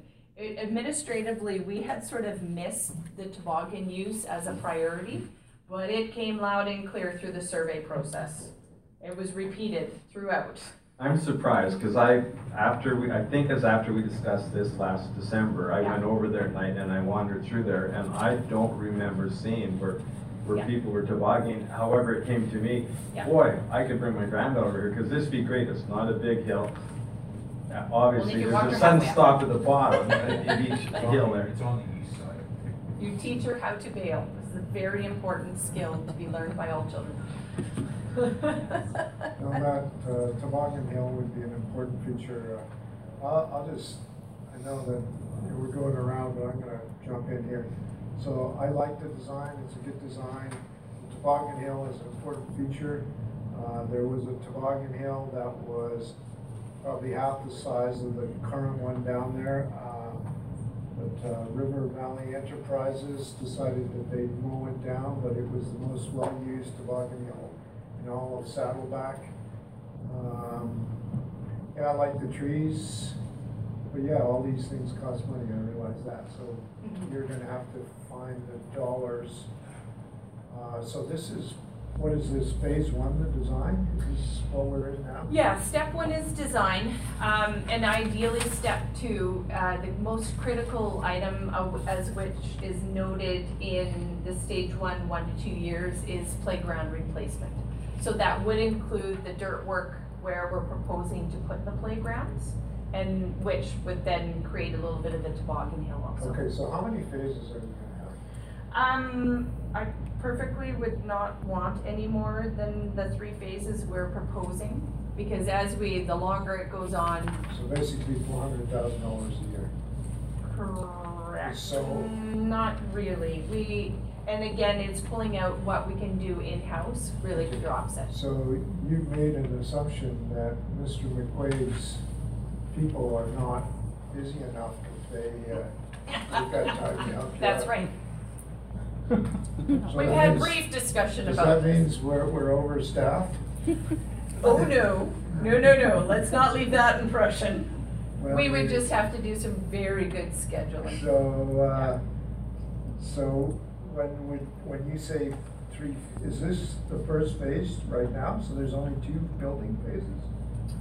Predominantly, and phase three is more adding the, um, naturalization, more trees. You're, you're not being very, I, I'm asking you some hard, some, some questions that I'd like concrete answers, so how many phases are there gonna be? Is this phase one, and then how many years, I'm assuming one phase is one year. So this is year one, and what's, and year two, what are you gonna do? When, if we go based on the proposal presented, uh, year two, we could work on the, uh, continuation of some site grading, cre- creating of berms, um, installing of some hard space, so the shelters. Um, And how much is that gonna cost? approximately three hundred and sixteen thousand. And- Yeah, I, I- I do want to point out that the intent I, I know that you're looking for some hard and fast numbers, but you know, some of the things that we had talked about previously is also how, how we can start to integrate these with other programs within the town. So like, let's say you have, I know that you have Shaftesbury Trail development. How, how can you start to piggyback on some of those?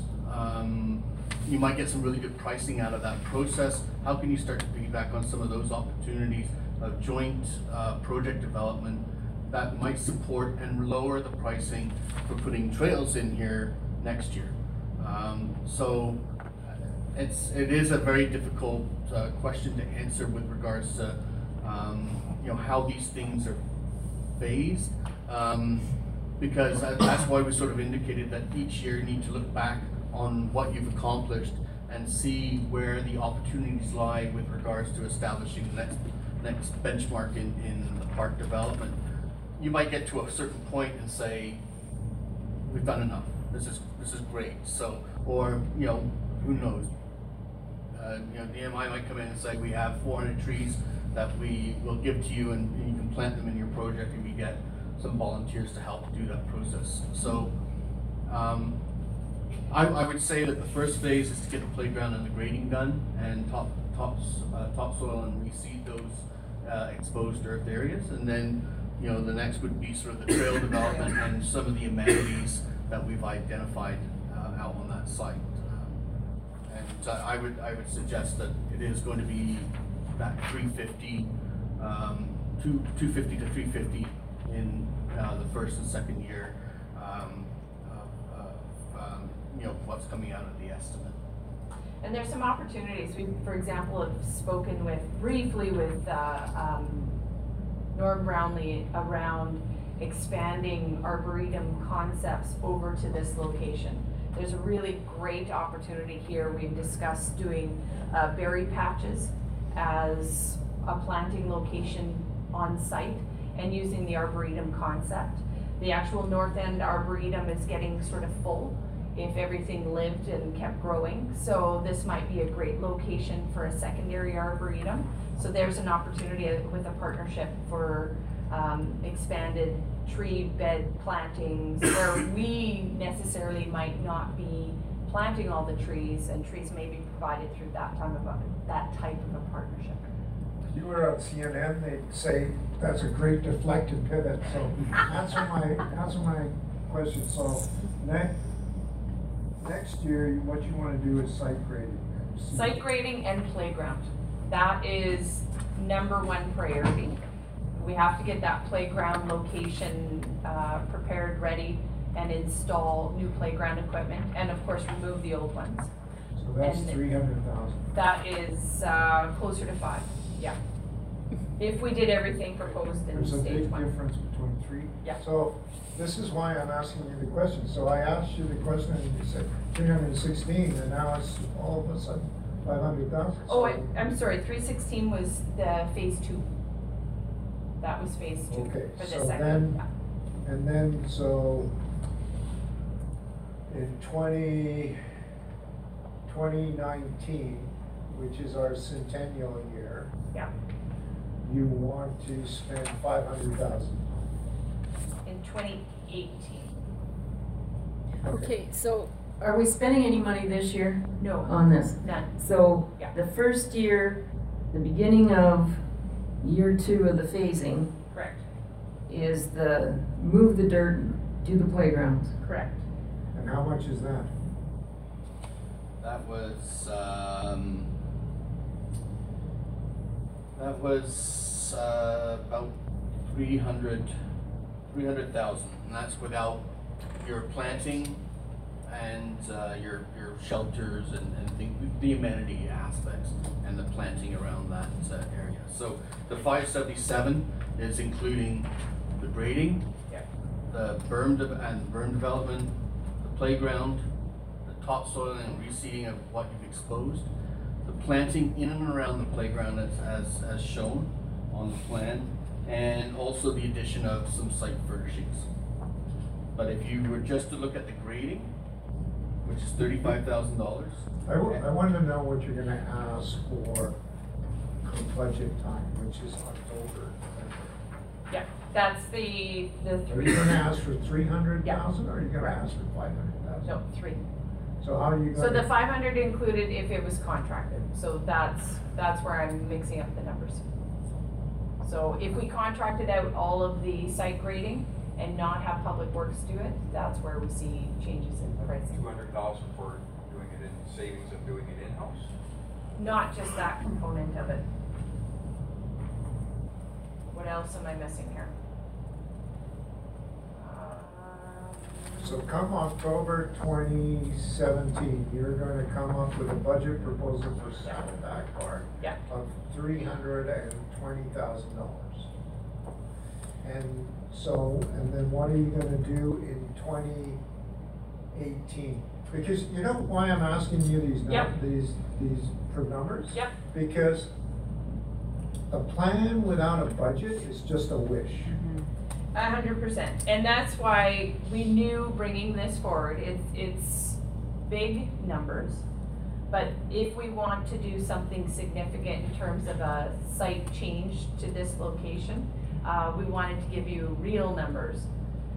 Well, you- Um, so You yes, we giving me can, real numbers, you're giving me three hundred thousand, you're giving Yeah. me five hundred thousand, so we, we settle on three hundred thousand. Yep. And, and you're assuming that you'll get resources from Public Works to do two hundred thousand dollars of work above and beyond the three hundred thousand. Feel like we're, Is that- there's something of, of So, this so have, between the have two you numbers. agreed to, to that already, Mr. McQuaid? Well, I guess you don't have to decide till budget time, but we. We've we're had, we've talk had about some the discussions about, uh, areas that we could contribute to the road project. Cause you got a lot of, lots of potholes to fill out there. We do. But do we get in the nuts and bolts and figure out the details of it? Like, I thought we were approving this as a concept plan and let administration go back and try to sort out the nuts and bolts. what you're saying. I look at it and I go, there's a, lo- there's. How, how Those are is add-ons, three hundred thousand versus five hundred thousand getting into the nuts and bolts? It's a Well- big concept question. But I, I, I'm looking at, like, there's, if you there's, don't have- how many if you're not gonna kilometers of. Come up with a budget, it's just a wish. Like, what are, what are we actually, what's the town gonna be, because we need to focus in on arena. Yeah. We've got a, a retaining wall, we gotta build for two, two point one million dollars so Yep. far.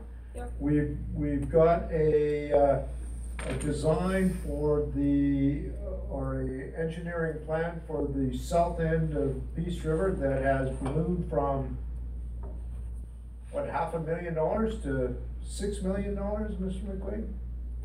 The six million dollars over the three years, yes.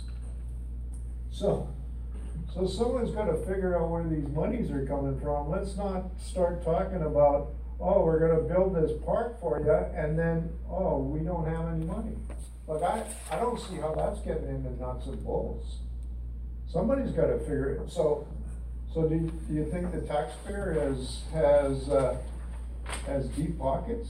Well, no, because that's not where I'm coming from. I look at this, this proposal is a tenth of the cost of the second ice surface, which I think if you went to the public, they're gonna say, we want the second ice surface before we want a million dollars in- into a park. Mhm. Now, so granted, you know, I've been there, I've seen the, the equipment, the equipment needs to be replaced, what's, Yeah. what's left there. Yeah. And so I'm saying, yeah, it's nice, but realistically, what, what can we afford? So I would like to see administration go back and say, okay, here's what we can do to bring this cost down, and, and of me, I'd like to see this be half that much.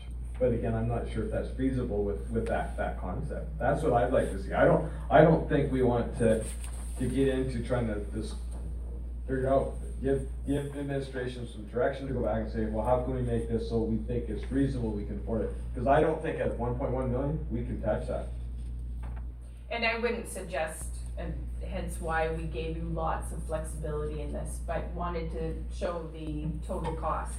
Um, the, Right. just uh, going back to the 500, 300 discrepancy, um, if you take out the formal bed, so David was removing the formal bed supply install, so five, and six oh, plant materials, supply and install, and also the reclamation naturalization seven, supply and install. Right there, that's hundred and fifty thousand dollars, so plus.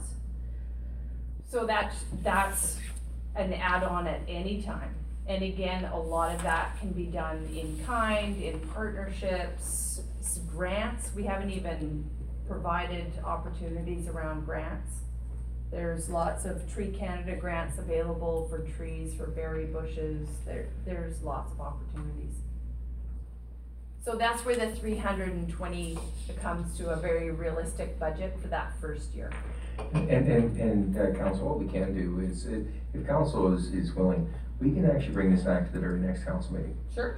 And what we could do is we can actually show you how an in-house program can decrease the costs and exactly how we would plan it. Uh, it's a little more detailed so that you feel comfortable on that. If, if council is, uh, uh, wanting that type of information.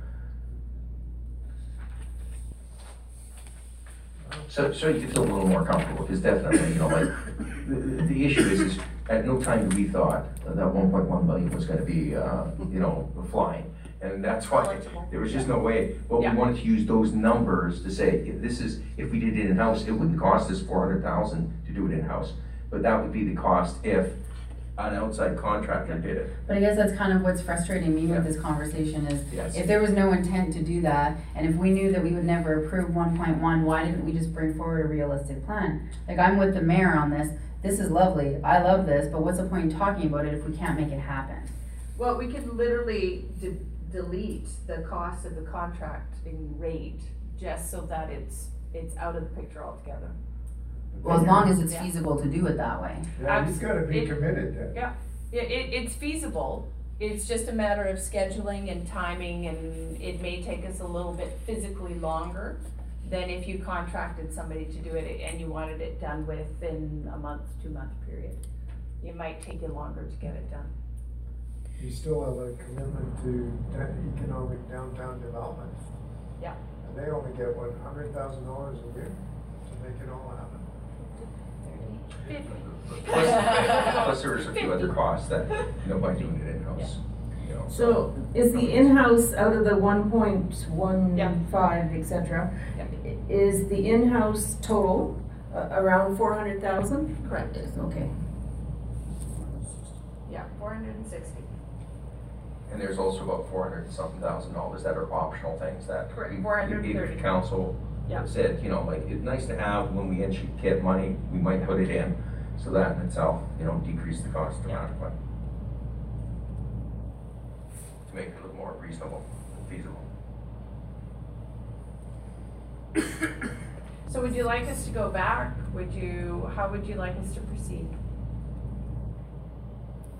Um, can I just ask, um, okay, so if I go one point one five eight minus the four hundred and sixty, so I'm thinking I get six hundred and ninety-eight.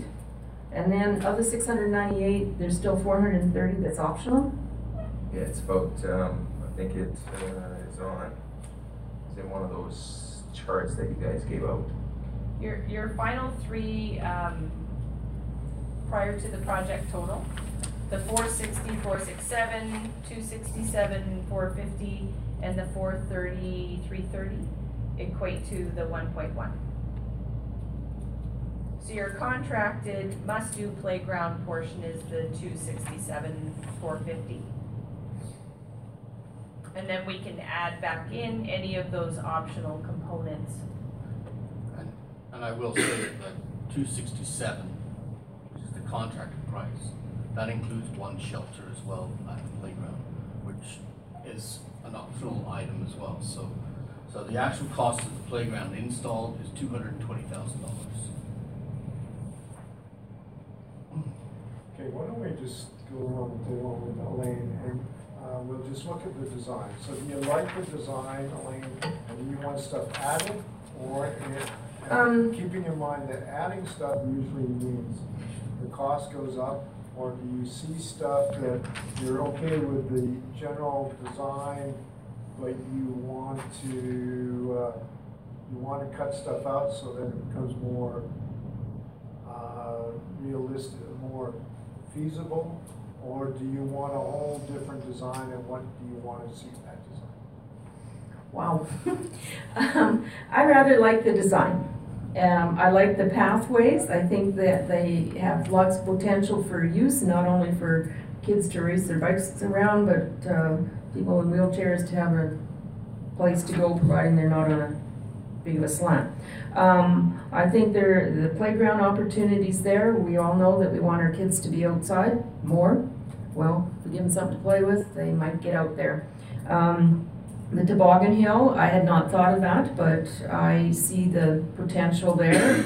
And people, if they know that there's a new toboggan hill in town, they'll drive over there and they'll, they'll get their kids on it. And again, they're outside, not in front of the TV or something. Um, uh, the area that I have a little bit of a question about is the, I guess it's a flat area, that's the open recreation area. I guess that's the maximum size it could be if there is to be a toboggan hill, is what I'm getting from the conversation. It, it can be, it can be tightened up further. Yeah. What we, No. what we, did- what we tried to do with the toboggan hill was to mimic the rise, the rise that you actually have on the east slope in order to create that toboggan hill. Okay. So, you know, those, those slopes could be tightened up a little bit to provide, you know, more to that space. Right now, that space is about sixty to fifty meters long and about thirty odd meters wide. So it's almost like a small, uh, uh, mid-size sort of soccer field size to it. Okay, because I think over in that area, it would be nice to have an area where kids can go and toss a baseball around or something and do a pickup type game. Um, so, generally, I'm in favor of the plan as presented. I think a lot of thought has gone into it. I would just like to know more details about, um, the money part of things. And so what's a, com- what comfort level do you have with a budget number? Well, if it's over, uh, are we talking over three years? Are we talking, is that what you would like, that Uh, idea? you, no, you, well, yeah, you, but you, you put it out there. Um, Probably a couple hundred thousand a year in order to get it done. Over how many years? Probably four to five. Uh, Ms. Benke? I like the design. Um, I'd like to see a tighter budget on it to know exactly what our cash output's gonna be on it. Um, I don't know what these, these exercise or fitness nodes are, but there appears to be a lot of them. I don't know. Uh, outdoor fitness equipment, That's for the adults. yeah, yeah, and actually that came up quite a few times. And then even a, a later submission just from a, a, a resident passed on to a, a council member. And, and the need would be to have that many of them? You can, as many in or as many out. Okay, There was, there was no magic to the number. Yeah. okay. They just fit. Yeah, one or two, depending on the type of equipment, yeah, Oh, one or two pieces per spot? yeah. Oh, I get you, okay. Okay, yeah, no, otherwise I really like the plan. I just, I don't wanna spend a bunch of time on something if we can't afford to build it. Don't And disagree. it's very Yeah. disappointing to look at something like that and get all excited about it and then not be able to afford to build it. And it really, you know, is a showpiece for Saddleback, and I think that the families that live there would appreciate it. So, I don't know, I'd like to see us make it happen. And I, without there being a budget number though, I don't know how to commit funds, like two hundred a year, but I would hope we could do it over three years, because what a pain to have a park project drag on for five years. That, that is a potential downside to have it drag on. Yeah, I wouldn't, I, I I personally don't wanna see a drag on, but then again, I, I mean, until we know what our actual cash output's gonna be, I don't know about our ability to do it in less than Yeah. two or three years. Okay, I like the design, I think it's got everything in it. Um, uh, One point two, one point one over really two years. It's not, uh, not doable. No. And, um, keep in mind that we had twelve foot Davis, how much was the whole twelve foot Davis stage? Well, when the whole thing was presented, Alicia, what was your original estimate? Must be close to a million, including the Yes, stage. we, no, we, we have, um, that included the stage though, which I don't think there's any intention of actually proceeding with stage four. I think it was over, So I think without stage four, which was the, the stage, um, I think it's probably close to three quarters of a million. And the Yeah. majority of that was the pavilion Yeah. and the bathroom. Washrooms. Uh, yeah, I don't think you did the pavilion. The Yes. pavilion was Yeah, it did. at, at point seven five million. The kicker on that, or the caveat to that, is that we are talking about capital purchase items. We're not talking in that case about the engineering or getting the pavilion into that park space, which I think is the one thing that will Yeah. drive that at cost. So anyhow, my point with that was we, we, you originally presented it all in one go to make it manageable and to draw enough funds out of the joint capital fund. We broke it out, it still isn't finished yet, so it broke it out over four years. And, uh, you told me, Ms. Ms. Bell, that you don't have time to do stage, whatever it is, three or four, or whatever, the washroom stage.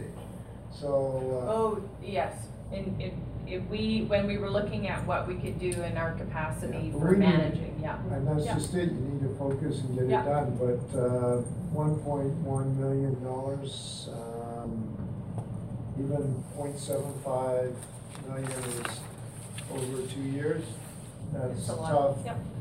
Given that there is no plan to, uh, access the joint capital fund for this.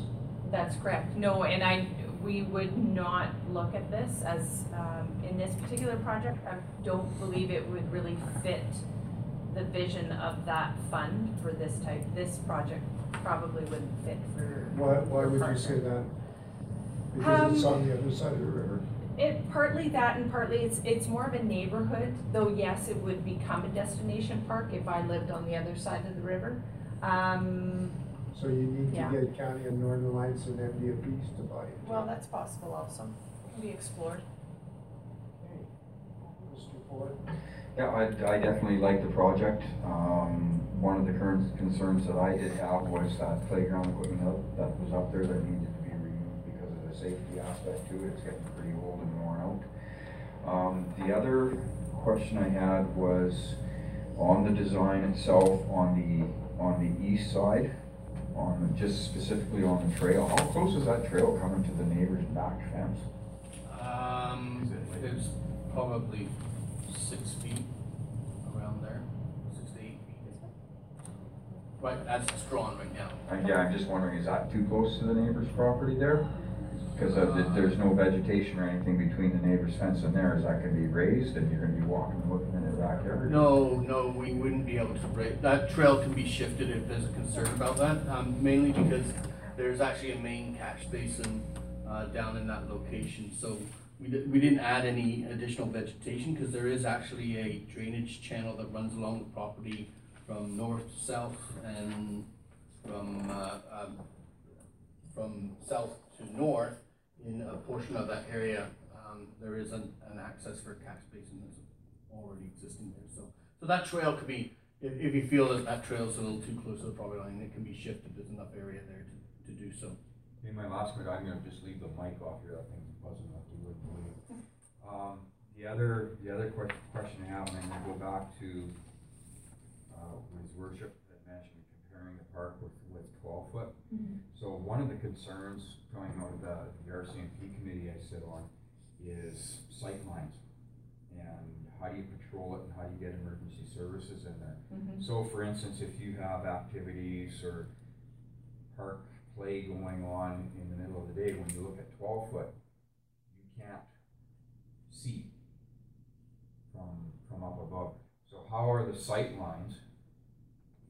How would the sight lines be for this current project? And how do you get emergency services in?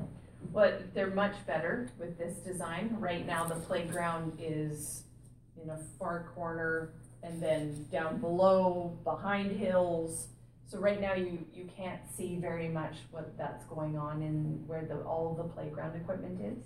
Moving it all towards the front parking area, up on a slight, um, um, hill. You'll have much better sight lines from the eighty-second street, that'll be all open. There'll be some foliage, some trees would be the intent for shade, but you'll be able to see all the activities. You wouldn't see what's going on at the um, closer to the eighty-third side, as there are houses all along there. And that's just the nature of the location that we're not gonna be able to solve. All your emergency vehicles can come in through the main, um, parking area. They could come across any of the trails, though So that those- would be painful, but, cause they. So you, wreck them. if need be, you They can get a vehicle up Ab- there? oh, All- absolutely. All the trails that we put in here are two and a half meters wide, so uh, it provides service access. Oh, they, vehicles can get in. Yeah. Yeah. Members will be using their bikes and all. There you go. Oh, I like the design, thank you. Yeah. And cost? Uh, I wanna see, I wanna see the, uh, the hard dollar cost, I would, wouldn't really be prepared to put an estimate on it, two hundred thousand maybe.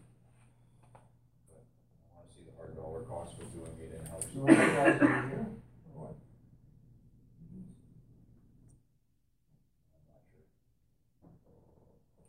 As I said, I, I'm not in favor of this design. I, that, this was the only open sports type field on, on, well, on that side of the river, other than what's down the lower piece and Alicia off, it's only hundred meters wide. So to me, I think this neighborhood up there needs a place where kids could get together and if they wanted to play soccer or do that kind of kick around, they would have spot and, and we just don't have that. We're gonna lose another one of the ball diamonds when they do the bridge, right? The No. baseball diamonds, they're No, on, oh, not anymore? No, we've been told by Alberta Transportation, Oh, okay. it, they might remove our fence for a period of time, but would be able to put it back, Okay, yeah. well, anyway, so that's on that. I, um, I feel like it's very Ducks Like there's lots of pavement in there, I, I know wheelchair access, but I, I don't know if it's part of the overall community plan, do we, like, we have lots and lots of paved dikes, you know, for people to use wheelchair access and biking, that kind of stuff. You know, I'm saying just because the cost, do we do every park to that standard? I would like to think, you know, for some of the parks, you know, they're just walking trails that are gravel or, Yep. you know, shale or whatever else, rather than go into that hard design. And that is always an option, though we have designed it to a paved standard, uh, pack shale or, um, there's pack crush that brings it just to the asphalt, uh, pre-asphalt The base, yeah. stage. You could easily do that also. And you'll be opening yourself up to criticism from the, uh, from the disabled access people if they can't access this park, but only other, certain other parks. Or we just make other parks, that's where they wanna go instead of coming to this one. I, to me, that's kind of the nature of the beast, right? Um, I like the playground consolidation, like, I think it was funny, the way it was previously designed, that they're separate. I definitely like the idea of having more trees and bush, I think that would, uh, uh, asset to it. Again, I don't see the way this park was, that there, a lot of that area, to me, was just a maintenance issue, cause you gotta mow all these areas that people really couldn't use, They were slopes and that kind of stuff, so, you know, I'd no, de- no through. And I like the, you know, the suggestion to use partnerships and try to get, you know, community groups involved with planting trees and that kind of stuff, I think that's something I think we need to encourage more it. Uh, Cost-wise, I already said that, you know, at one point one, two, that's way too much. I'd like this, you know, reasonably, if we can get, put something together for half a million, then, then maybe we could look at it, but that's, to me, that, that's still a lot of money going into an existing park, which I would have thought, I mean, obviously, some would have thought there's lots of problems. And I'd still like to go back and look at the, the, the survey to see if people said, I remember thinking It's all that. attached. So every response to every question is in the design brief, in the appendices at the back. Yes, I could, I gave up looking at those, these, that package because the, it kept locking up on me and I said, bag it, and I thought, thought I would get the whole package here tonight, I tonight, can so- give you a paper version for Anyway, you so, to read. anyway, that, that's when I wanna go back, cause I remember thinking that somehow the questionnaires were a bit leading, but again, I, and I'm really biased, you know, polls tend to jade me that way, so I'd like to see it again, but anyway, overall, I, you know, I like a lot of the stuff in it. Well, I, I- so this is a neighborhood park, so I had a comment earlier about parking, so I presume that the idea of this is to serve the neighborhood, not really attract people from wherever. So the parking stuff can be, uh, whatever. Uh, so the four corner access, I kinda like that. I'll come back to the toboggan hill, and I guess, um, if the data says that there's demand, that's what the data says. Uh, I guess where I was at was, uh, Tim Hortons Field is going to be gone shortly and the new multiplex, and I somehow had it in my brain that perhaps this is an opportunity to put some flat ground out there where somebody could perhaps have a pickup soccer game. And I guess looking at this design, maybe, maybe there is a big enough area in there to, to do that. I'm not, I'm not sure.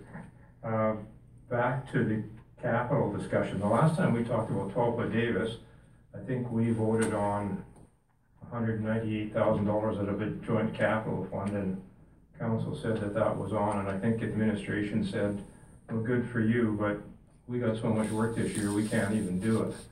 So, not, I see one head nodding, so if that's the case, then the twelve-foot Davis project is going to go to twenty eighteen, which will keep them busy, so then that puts this into twenty nineteen. Uh, and again, I'm just, in my mind, so that, that's where I see happening, so I'm back to, um, I'll come back with a plan, I guess it's gotta be tied to a capital plan, it's gotta be tied to budgets.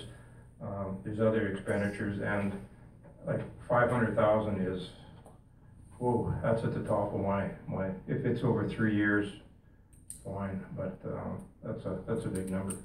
So again, I guess if administration's gonna come back, I guess the first question is, I, I don't think that this is on for twenty eighteen. I, I don't, I can't see it. If, if we can't do twelve foot Davis, then that's this year. So twenty eighteen becomes twelve foot Davis and then something out of here in twenty nineteen. Is, is that, is, is my logic wrong or is that? We, we'll Or- have to do. Go, go, go away and think about that, okay. We really do. And then my, sure, okay, well, fair enough. If- And then the, the, again, counter administration had some action before us in terms of approving this plan tonight. And my question is on the briefing note and on the chart that was presented, it says online public information package on June twenty seventeen. So is this online right now, uh, for more consultation? No, no, no, it would go back to the public saying, once council is comfortable with, uh, however we wanna proceed, whether this is the final design, if we need to So could we accept this, for lack of better terms, as information tonight? You And then you put it online? Correct. We aren't gonna ask for And more then that way we're public not- feedback, we're just literally presenting it back to the public, if this is what we heard you say. Um, and this is the design in relation to that feedback. Well, again, I, I, I, I- maybe a P and G item, more detailed plan. Again, this, in the context of the arena, in the context of twelve foot Davis, and then some smaller numbers.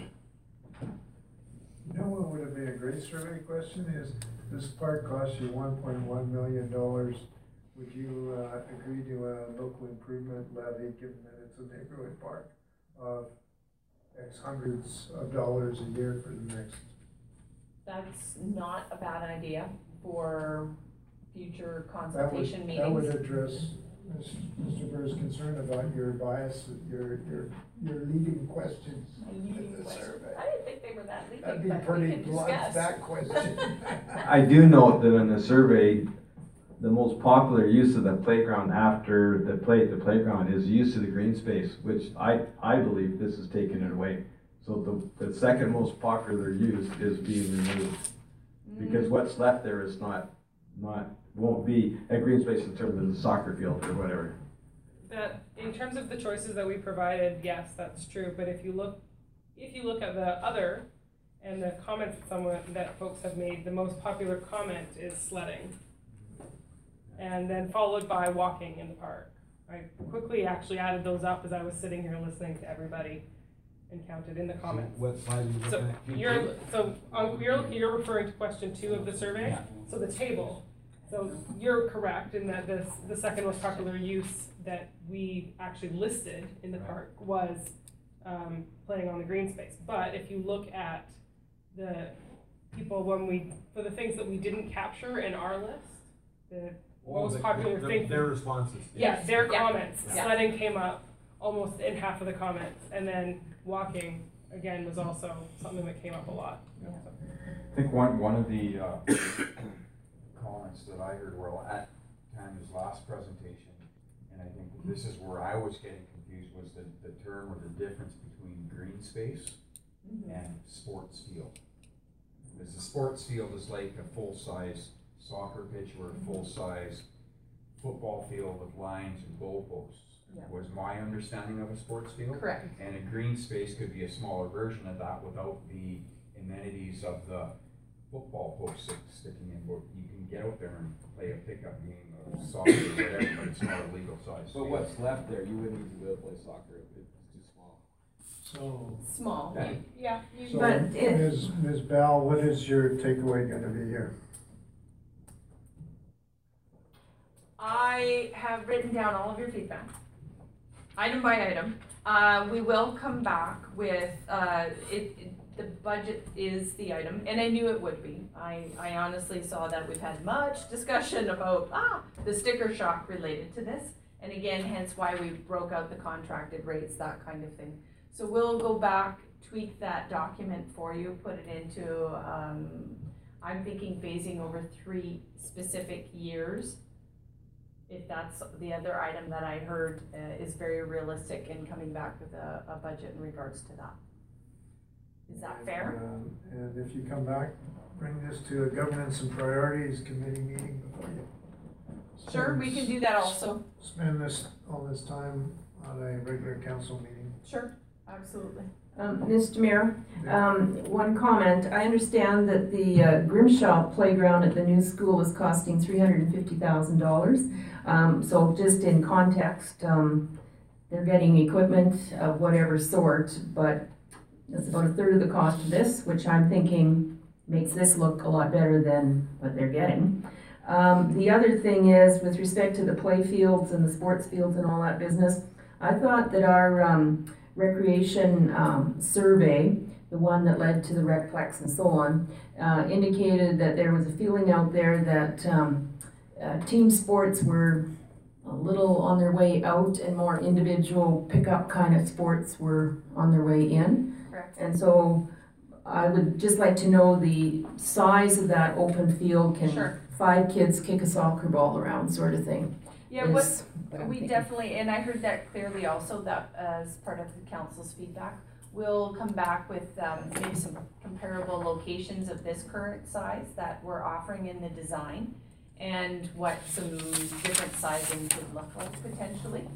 Um, another thing to note, we did talk to our sports field users, all of them football and the soccer and the various levels within football, cause it's, there are many.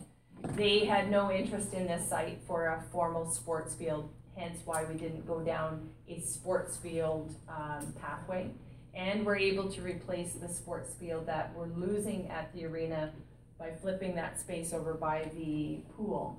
So what we're, what we are taking away for a period of time will be given back. Um, so we'll have five sports, official sports fields within the community that are available. And right now they're using one, two, three with soccer and football and it's working out pretty good. Let's, So- let's move on here. Motion Thank to you. accept the information. I'll make that motion. All in favor? Thank you. The next item is council attendance at Canada Day events. This should be straightforward. Uh, We're just looking for an enabling motion. Who's, who's up for this? I'll move that the uh, council is enable the mayor or alternate to attend the Canada Day celebrations on Saturday, July first, two thousand seventeen, and bring two welcoming speeches on behalf of the town of Peace River. This is at the museum and Riverfront Park. Ms. Hume, did you hear that? I did. Okay. All in favor? Okay, um, uh, request for the decision, donation in lieu of museum admission for July twenty seventeen. Go ahead, Ms. Bell. Uh, your worship and council, this is a similar request brought forward last year at approximately the same time, specifically in regards, the last year was the witness blanket. However, administration would like to do a similar process, uh, donation in lieu of admission fee for the museum for the month of July, in part as a, a celebration of Canada's one fifty. The other secondary aspect to it is we are looking at a, um, sort of almost research. So we compare some statistics and information between the two years, if possible, if council so chooses, to see if a donation in kind process would be the way to go for admissions. A lot of museums are using this and it seems to work well for them. But we require more information to be able to make a, a better recommendation for the future. So that is part of the um, proposal. It would be for the month of July only as part of uh, the celebration for uh, tied into the July 1st. Andrew wants to make a motion on this. Well, I have a question first, your worship. Well, you think I make a motion and then ask. the- Okay, I'll make the motion that we, uh, the council waive, waive, waive the, uh, fee and have a ask for a donation at the museum for the month of July in recognition of Canada one hundred fifty. Good question? My question is, does it cost to collect the fee? Like, do they have, have to have someone at the counter to collect it? Yes, but we would have someone needs to be there regardless. They're in the facility and they just come to the front when we know somebody has entered the building. So there's no. Like. I've heard some, I can't remember what municipality, they were looking at or had waived the re- pool, the swimming pool fees because it, they found it was costing them more to collect the money by having someone sitting at the counter as opposed to just letting people come and swim. I, I can assure you that is not our case. Not our case, okay. No, no. I'm Sure that person only gets minimum wage. Okay, all in favor of Rod Bird's, uh, Councilor Bird's motion? Passed. Thank you. Um, the, there's another request from the museum, fiftieth anniversary gala. So we, Correct. okay, so We- you can read with that? Yes, we just have, uh, the staff of the museum have forwarded, um, a formal invite to council to attend their gala on July fourteenth, twenty seventeen. The museum is fifty years old this year, um, and is having a small celebration at the Sawridge. Um, and invites council to attend. There is, uh, an invite and also the promotional, um, items attached. They are inviting past board members, um, past council members who are part of the board, MLAs and so forth, regional partners and such. Is this gonna generate revenue for the museum? It will cover our costs. Why have a gala, okay. It's a celebration. Okay, a motion? Somebody wanna do something? I'll make one, that, um, the Town of Peace River Council be enabled to attend the museum gala on July fourteenth in recognition of the museum's fiftieth anniversary. So nobody wants a table of eight? Who would actually go? I go. If I go for Oh. I haven't figured out what we're doing in July. Friday night in July, I'll have to check my calendar. Okay, well, so we won't get a table? We will pay their own ticket? Okay. Okay, so we had a motion, right? Or we didn't vote on that, did we? Enable councilors to attend if they want. That was it. All in favor? Okay, passed. The next one was, uh, a request for decision, mayor's attendance at the Métis Provincial Assembly, and that's at the beginning of August. I think I'll be able to make it, if I can't, I'll uh, hand the gavel over to Deputy Mayor. And if she can't, she'll, she'll find somebody else to put the monkey, to put the back, monkey on their back. So, um, This will be a big do, they're expecting five or six hundred people to come, so this will be a very big event for the town, so. it'll be an economic uh, boost for the community. Okay, I'll make the motion that the mayor being able to attend and present best wishes on behalf of the town. all in favor? So the question though, they also asked about having the Métis Nation flag flying in the roundabout. Do we have, can we do that? Yeah, we, we Okay. just do it through the flag policy. Okay, Cause it's in the roundabout, it's not. Yeah, We so did the it crowd last wasn't year. around for it, too. They were the first ones to exercise the flag policy. And, uh, the Pride Society exercised the, the policy on Saturday. I didn't enter the town by that way, so I didn't see it. It was flying, uh, pretty well on Saturday afternoon. On Saturday morning, it hit the limb. Okay, uh, number seven, uh, request for decision, mayor's attendance at Peace Fest. So this is a letter from, uh, Mr. McCann, right? Mr. Shoemaker. Okay. And This is- so what, what exactly are they asking for, Mr. Ford? So there, um, since this letter was written, your, written, your worship, there, the request has, uh, changed a little bit, so we'd like to, uh, ask his worship or a designate to attend the, um, Riverfront Park Family Daytime Festivities, which start at eleven PM on July the eighth. There's also a pancake breakfast, which I believe starts at nine AM at uh, Peace Country Co-op, as well as our concert series, which starts uh, both um, July 7th and July 8th at uh, 6 PM, and we would uh, like to see the mayor and/or designate bring greetings from the town of Peace River. Uh, Mr. McCann wanted all councilors to be there at the breakfast with the, uh, pancakes. He's, he's apparently sending a, a letter that will hit our next council meeting perhaps. When is the next council meeting next week? It was, uh, he was asking, as I understand it, if council would volunteer to, uh, flip pancakes that morning. And so this thing where they're asking you to make a little speech, what, uh, what time of the day is that? Uh, That would be eleven AM on the Saturday. And we'd also like to extend that invite to uh, the concert both Friday and Saturday night, starting at six PM. I'm sure the concert goes so on there, about a, ma- a speech from the mayor. Okay. Bring some drums. We'll leave it up, we'll leave it up to council. Okay, uh, so what, what's the motion gonna be then? Are you gonna make the motion, Mr. Ford, then?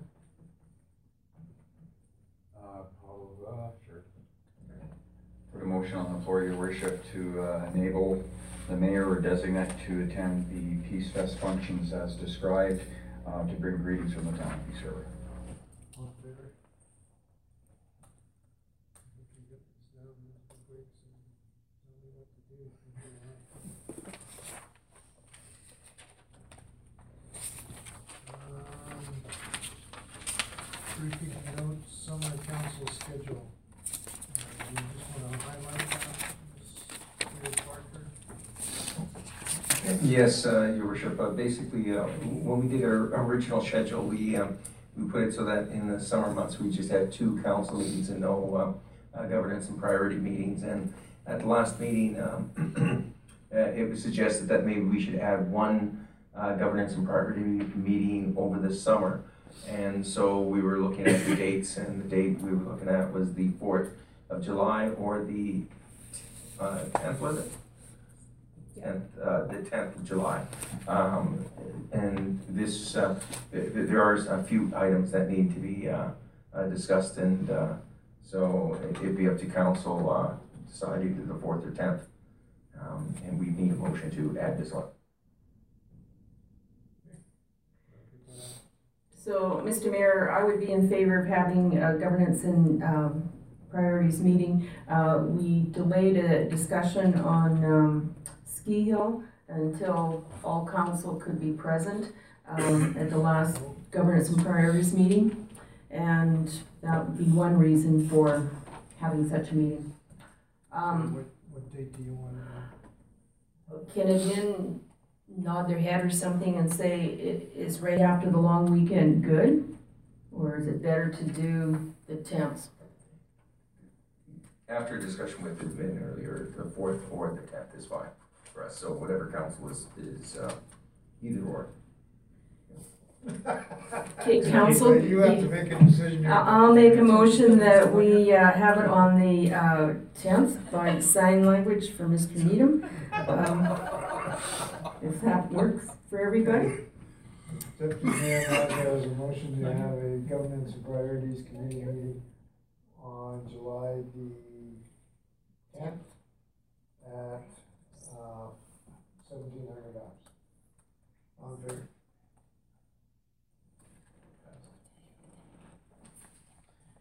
Um, the next one was, uh, request for decision regarding scheduling of de- departmental reports. What was that one all Uh, Well, we had a discussion, maybe I should let Nope, nope, feel free. At the governance and priorities meeting, uh, we had a look at some reports. Um, this was the beginning of June. The reports ended at the end of April. And, um, the general consensus at that meeting was, uh, that's a little late to be discussing the April things. Um, and maybe, Mr. Burr, you could add on to the flavor of the discussion. I, I think that captured it, just, it's almost a historical report for that time, I'd rather see it come closer, so the reports are either handled at uh, a regular council meeting, and a quick overview, as opposed to having, you know, deferring it another month till we have a, a, a GMP meeting.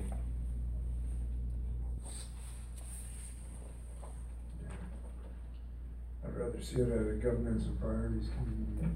Well, and, and the recommendation that we're offering is a bit of a compromise. So the idea would be that we bring uh, monthly reports that would provide full activity information up to as close to the GNP meeting date as possible.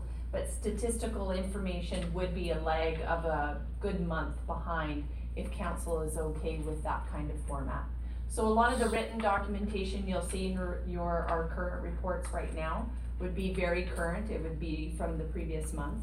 But stats, because we need to wait to the final day of the month, and then usually departments need a good week to tabulate that information, would be a month behind. So for example, at the July GMP, we'd give you a lot of activity information up to close to the end of the month of June, but stats would be from the month of May. Could we switch our P and G to the second Monday from the first, and then it would, I- just a different way of looking at it, then, then you would have time to pull that information together? But then you'd have to move your second, your first meeting of the month would turn into regular meeting? Yeah, I'm Then just we'd saying have to change the procedural bylaw, correct? No. We could do that, though, that's, You, uh, you could, yeah. It would be an option for you. I just would like to see the information when we're getting reports, that it's fairly current. The example was, well, the, there was a report about the fire that happened across that my daughter was talking about, and it was two months after it happened before I actually saw it in the report, and I going, well, by then I'd forgotten about it. I didn't know about it, so for me it was new. I would rather have a little space between the two council meetings, because if we did it that way, then the fourth Monday and the first Monday could be like next week, this week. Correct? Well, it'll still be seven days apart. That's true. How's that different from any other week? Well, I think we have two Every weeks week in is here. seven Don't days in there. don't we have two weeks between council meetings right now? Other than the Second and fourth. GMP and the, Yes. yeah. Now, what's the point of having, so you're gonna snow us with verbal stuff and then, then let those hard numbers be stale by the time, They, they would be a month behind, that is correct, yeah. so it's. Like we are right now. Yeah, so it's. I like Burr's idea, but uh, moving it to the second week.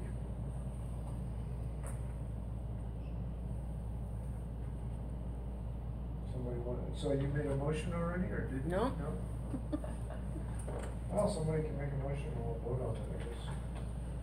Why don't you put your, put your idea in a motion, Mr. Burr? I'd like to hear from Vasio, he, he's got a, looks like he's got a thought process. as Yeah. well now. Yeah, and it, to me, it has to make sense for administration, I mean,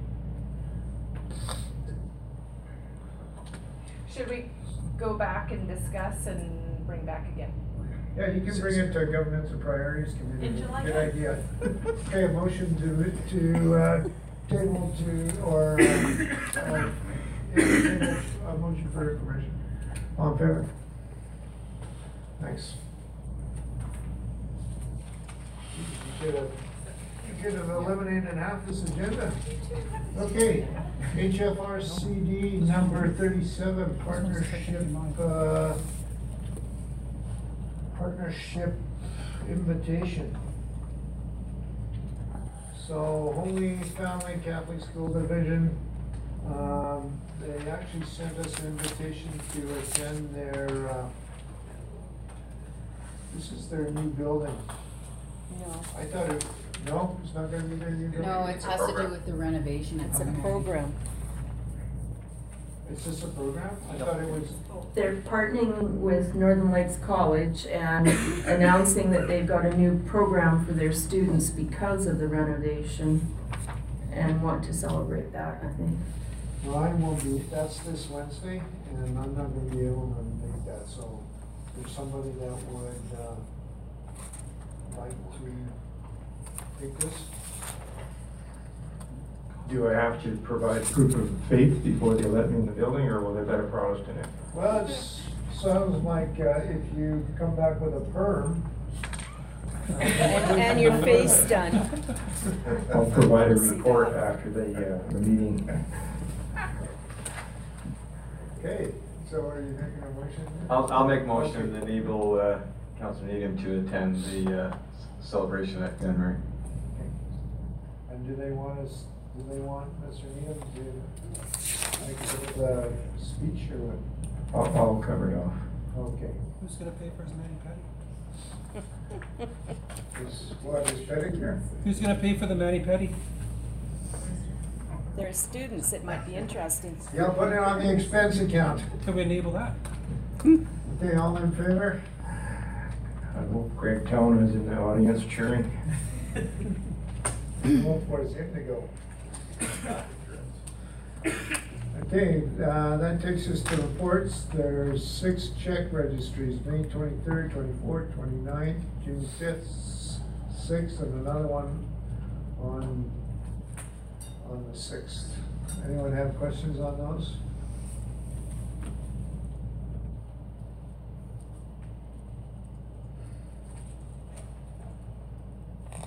I have a question on the Aaron Cook Environmental Services. I'm sorry, which one? Aaron Cook Environmental? That's the grass. That's the new grass cutter? Oh, okay. Okay. Other than- Other than that, I'm good, so I'll make a motion to accept for information. Anybody have any other questions? All in favor of Councilor making the motion? Passed. So there's, uh, seven, uh, information items. Uh, one is, first one was minutes of the meeting of the Northern Alberta Mayors and Reeves Caucus and was on March the twentieth. Did you attend this one, Deputy Mayor Manser? Yes, I did. Do you wanna highlight or underscore anything there in that, those minutes? Well, I got to ask, and it isn't in the minutes, but I got to ask about the um, clinic. And Miss uh, Dr. Yu assured us that we'd have good news, but I don't think good news is happening. Um, Other than that, no, we got to tour Rogers Place, so I advise people to book a ticket and go if they can. Uh, Peace Library System twenty sixteen annual report, is that your committee produces that, Mayor Manser? I think you're on the Peace Library Board, or is that you, Mr.? It's myself, Mr. Mayor. Um, no, I just advise people to read page, um, well, actually, read any and all of it, read the first, um, letter from uh, Ms. Bliska, who is the chair, And um, they're looking forward to some renovations due to some extra monies that the provincial government has provided library systems for rent, for uh, buildings. Perhaps they'd like to put it towards, uh, hockey rink in town of Peace River. Dicey. And there's a letter dated May seventeenth from Municipal Affairs regarding MSI, GFT, and SCF funding allocations. Uh, Mr. Parker, do you want, is there anything worth noting there? Uh, It's just basically uh, the annual letter we get from them saying, here's your money. And how much was it? It's to- total of, um, with uh, MSI, it's uh, 1.6, uh, almost 1.7. And then gas tax is uh, another 363. And then the Small Communities Fund, that's uh, a $6 million project that we had, was um, this year we'll be getting uh, 993,000 of it. And this is what we were expecting, like this is what we budgeted? Basically. Basically, all right, so. It, it, it is, uh, I, I just wanted to So confirm if it was the newest numbers, uh, uh, our new, um, numbers for, um, this next year that's coming up, uh, with our new, uh, um, uh, capital or population numbers. Twenty, twenty more, I don't think I have. Yeah, yeah, so we, I just wanted to confirm that that's what's at, and so it looked like it was now. Uh, so there was a letter May nineteenth from the town of Fairview, uh, uh, s- supporting the air ambulance, uh, service for Peace River. And there's a letter from myself to uh, Alberta Health Services. Um, that speak for itself. A letter, um, dated Mar, May the thirtieth from, it should be Roman. That, should that be Lauren Rando or should that? Correct, that was to Lauren Randa, Lauren Rando. Lauren Randa, yeah. Uh, this is the FOIP request, uh, we put in for a, uh, a request for the scoring summary on the air ambulance RFP. And, uh, they came back and said that'll cost you fifteen thousand odd dollars. Yeah, but I was surprised it was not higher. They're, they're usually, I thought they were really gonna be high, but yeah, this is, it's kind of ridiculous one. There's a couple of pages that, uh, speak to a waiver. Pardon me? There's a couple of pages that speak to a waiver. Yeah, so what, what, what it is, is uh, they said you, you could do this, uh, uh, you can continue. If you do, you have to pay the full, um, uh, seven thousand upfront. Uh, if you want, you can, uh, put in a a waiver or waiving of the fees. Uh, you'd have to explain why you would, you feel that you should have the fees waived. Or you can, uh, decrease, uh, what you were asked for. We were basically asking for the score sheets and the documentation to say why the score sheets were there. Um, they- came up with uh, a ridiculous amount of sixteen thousand pages or something to that effect, saying it would take them five hundred hours to actually review all the information. And uh, using that basis, that's approximately uh, two minutes a page.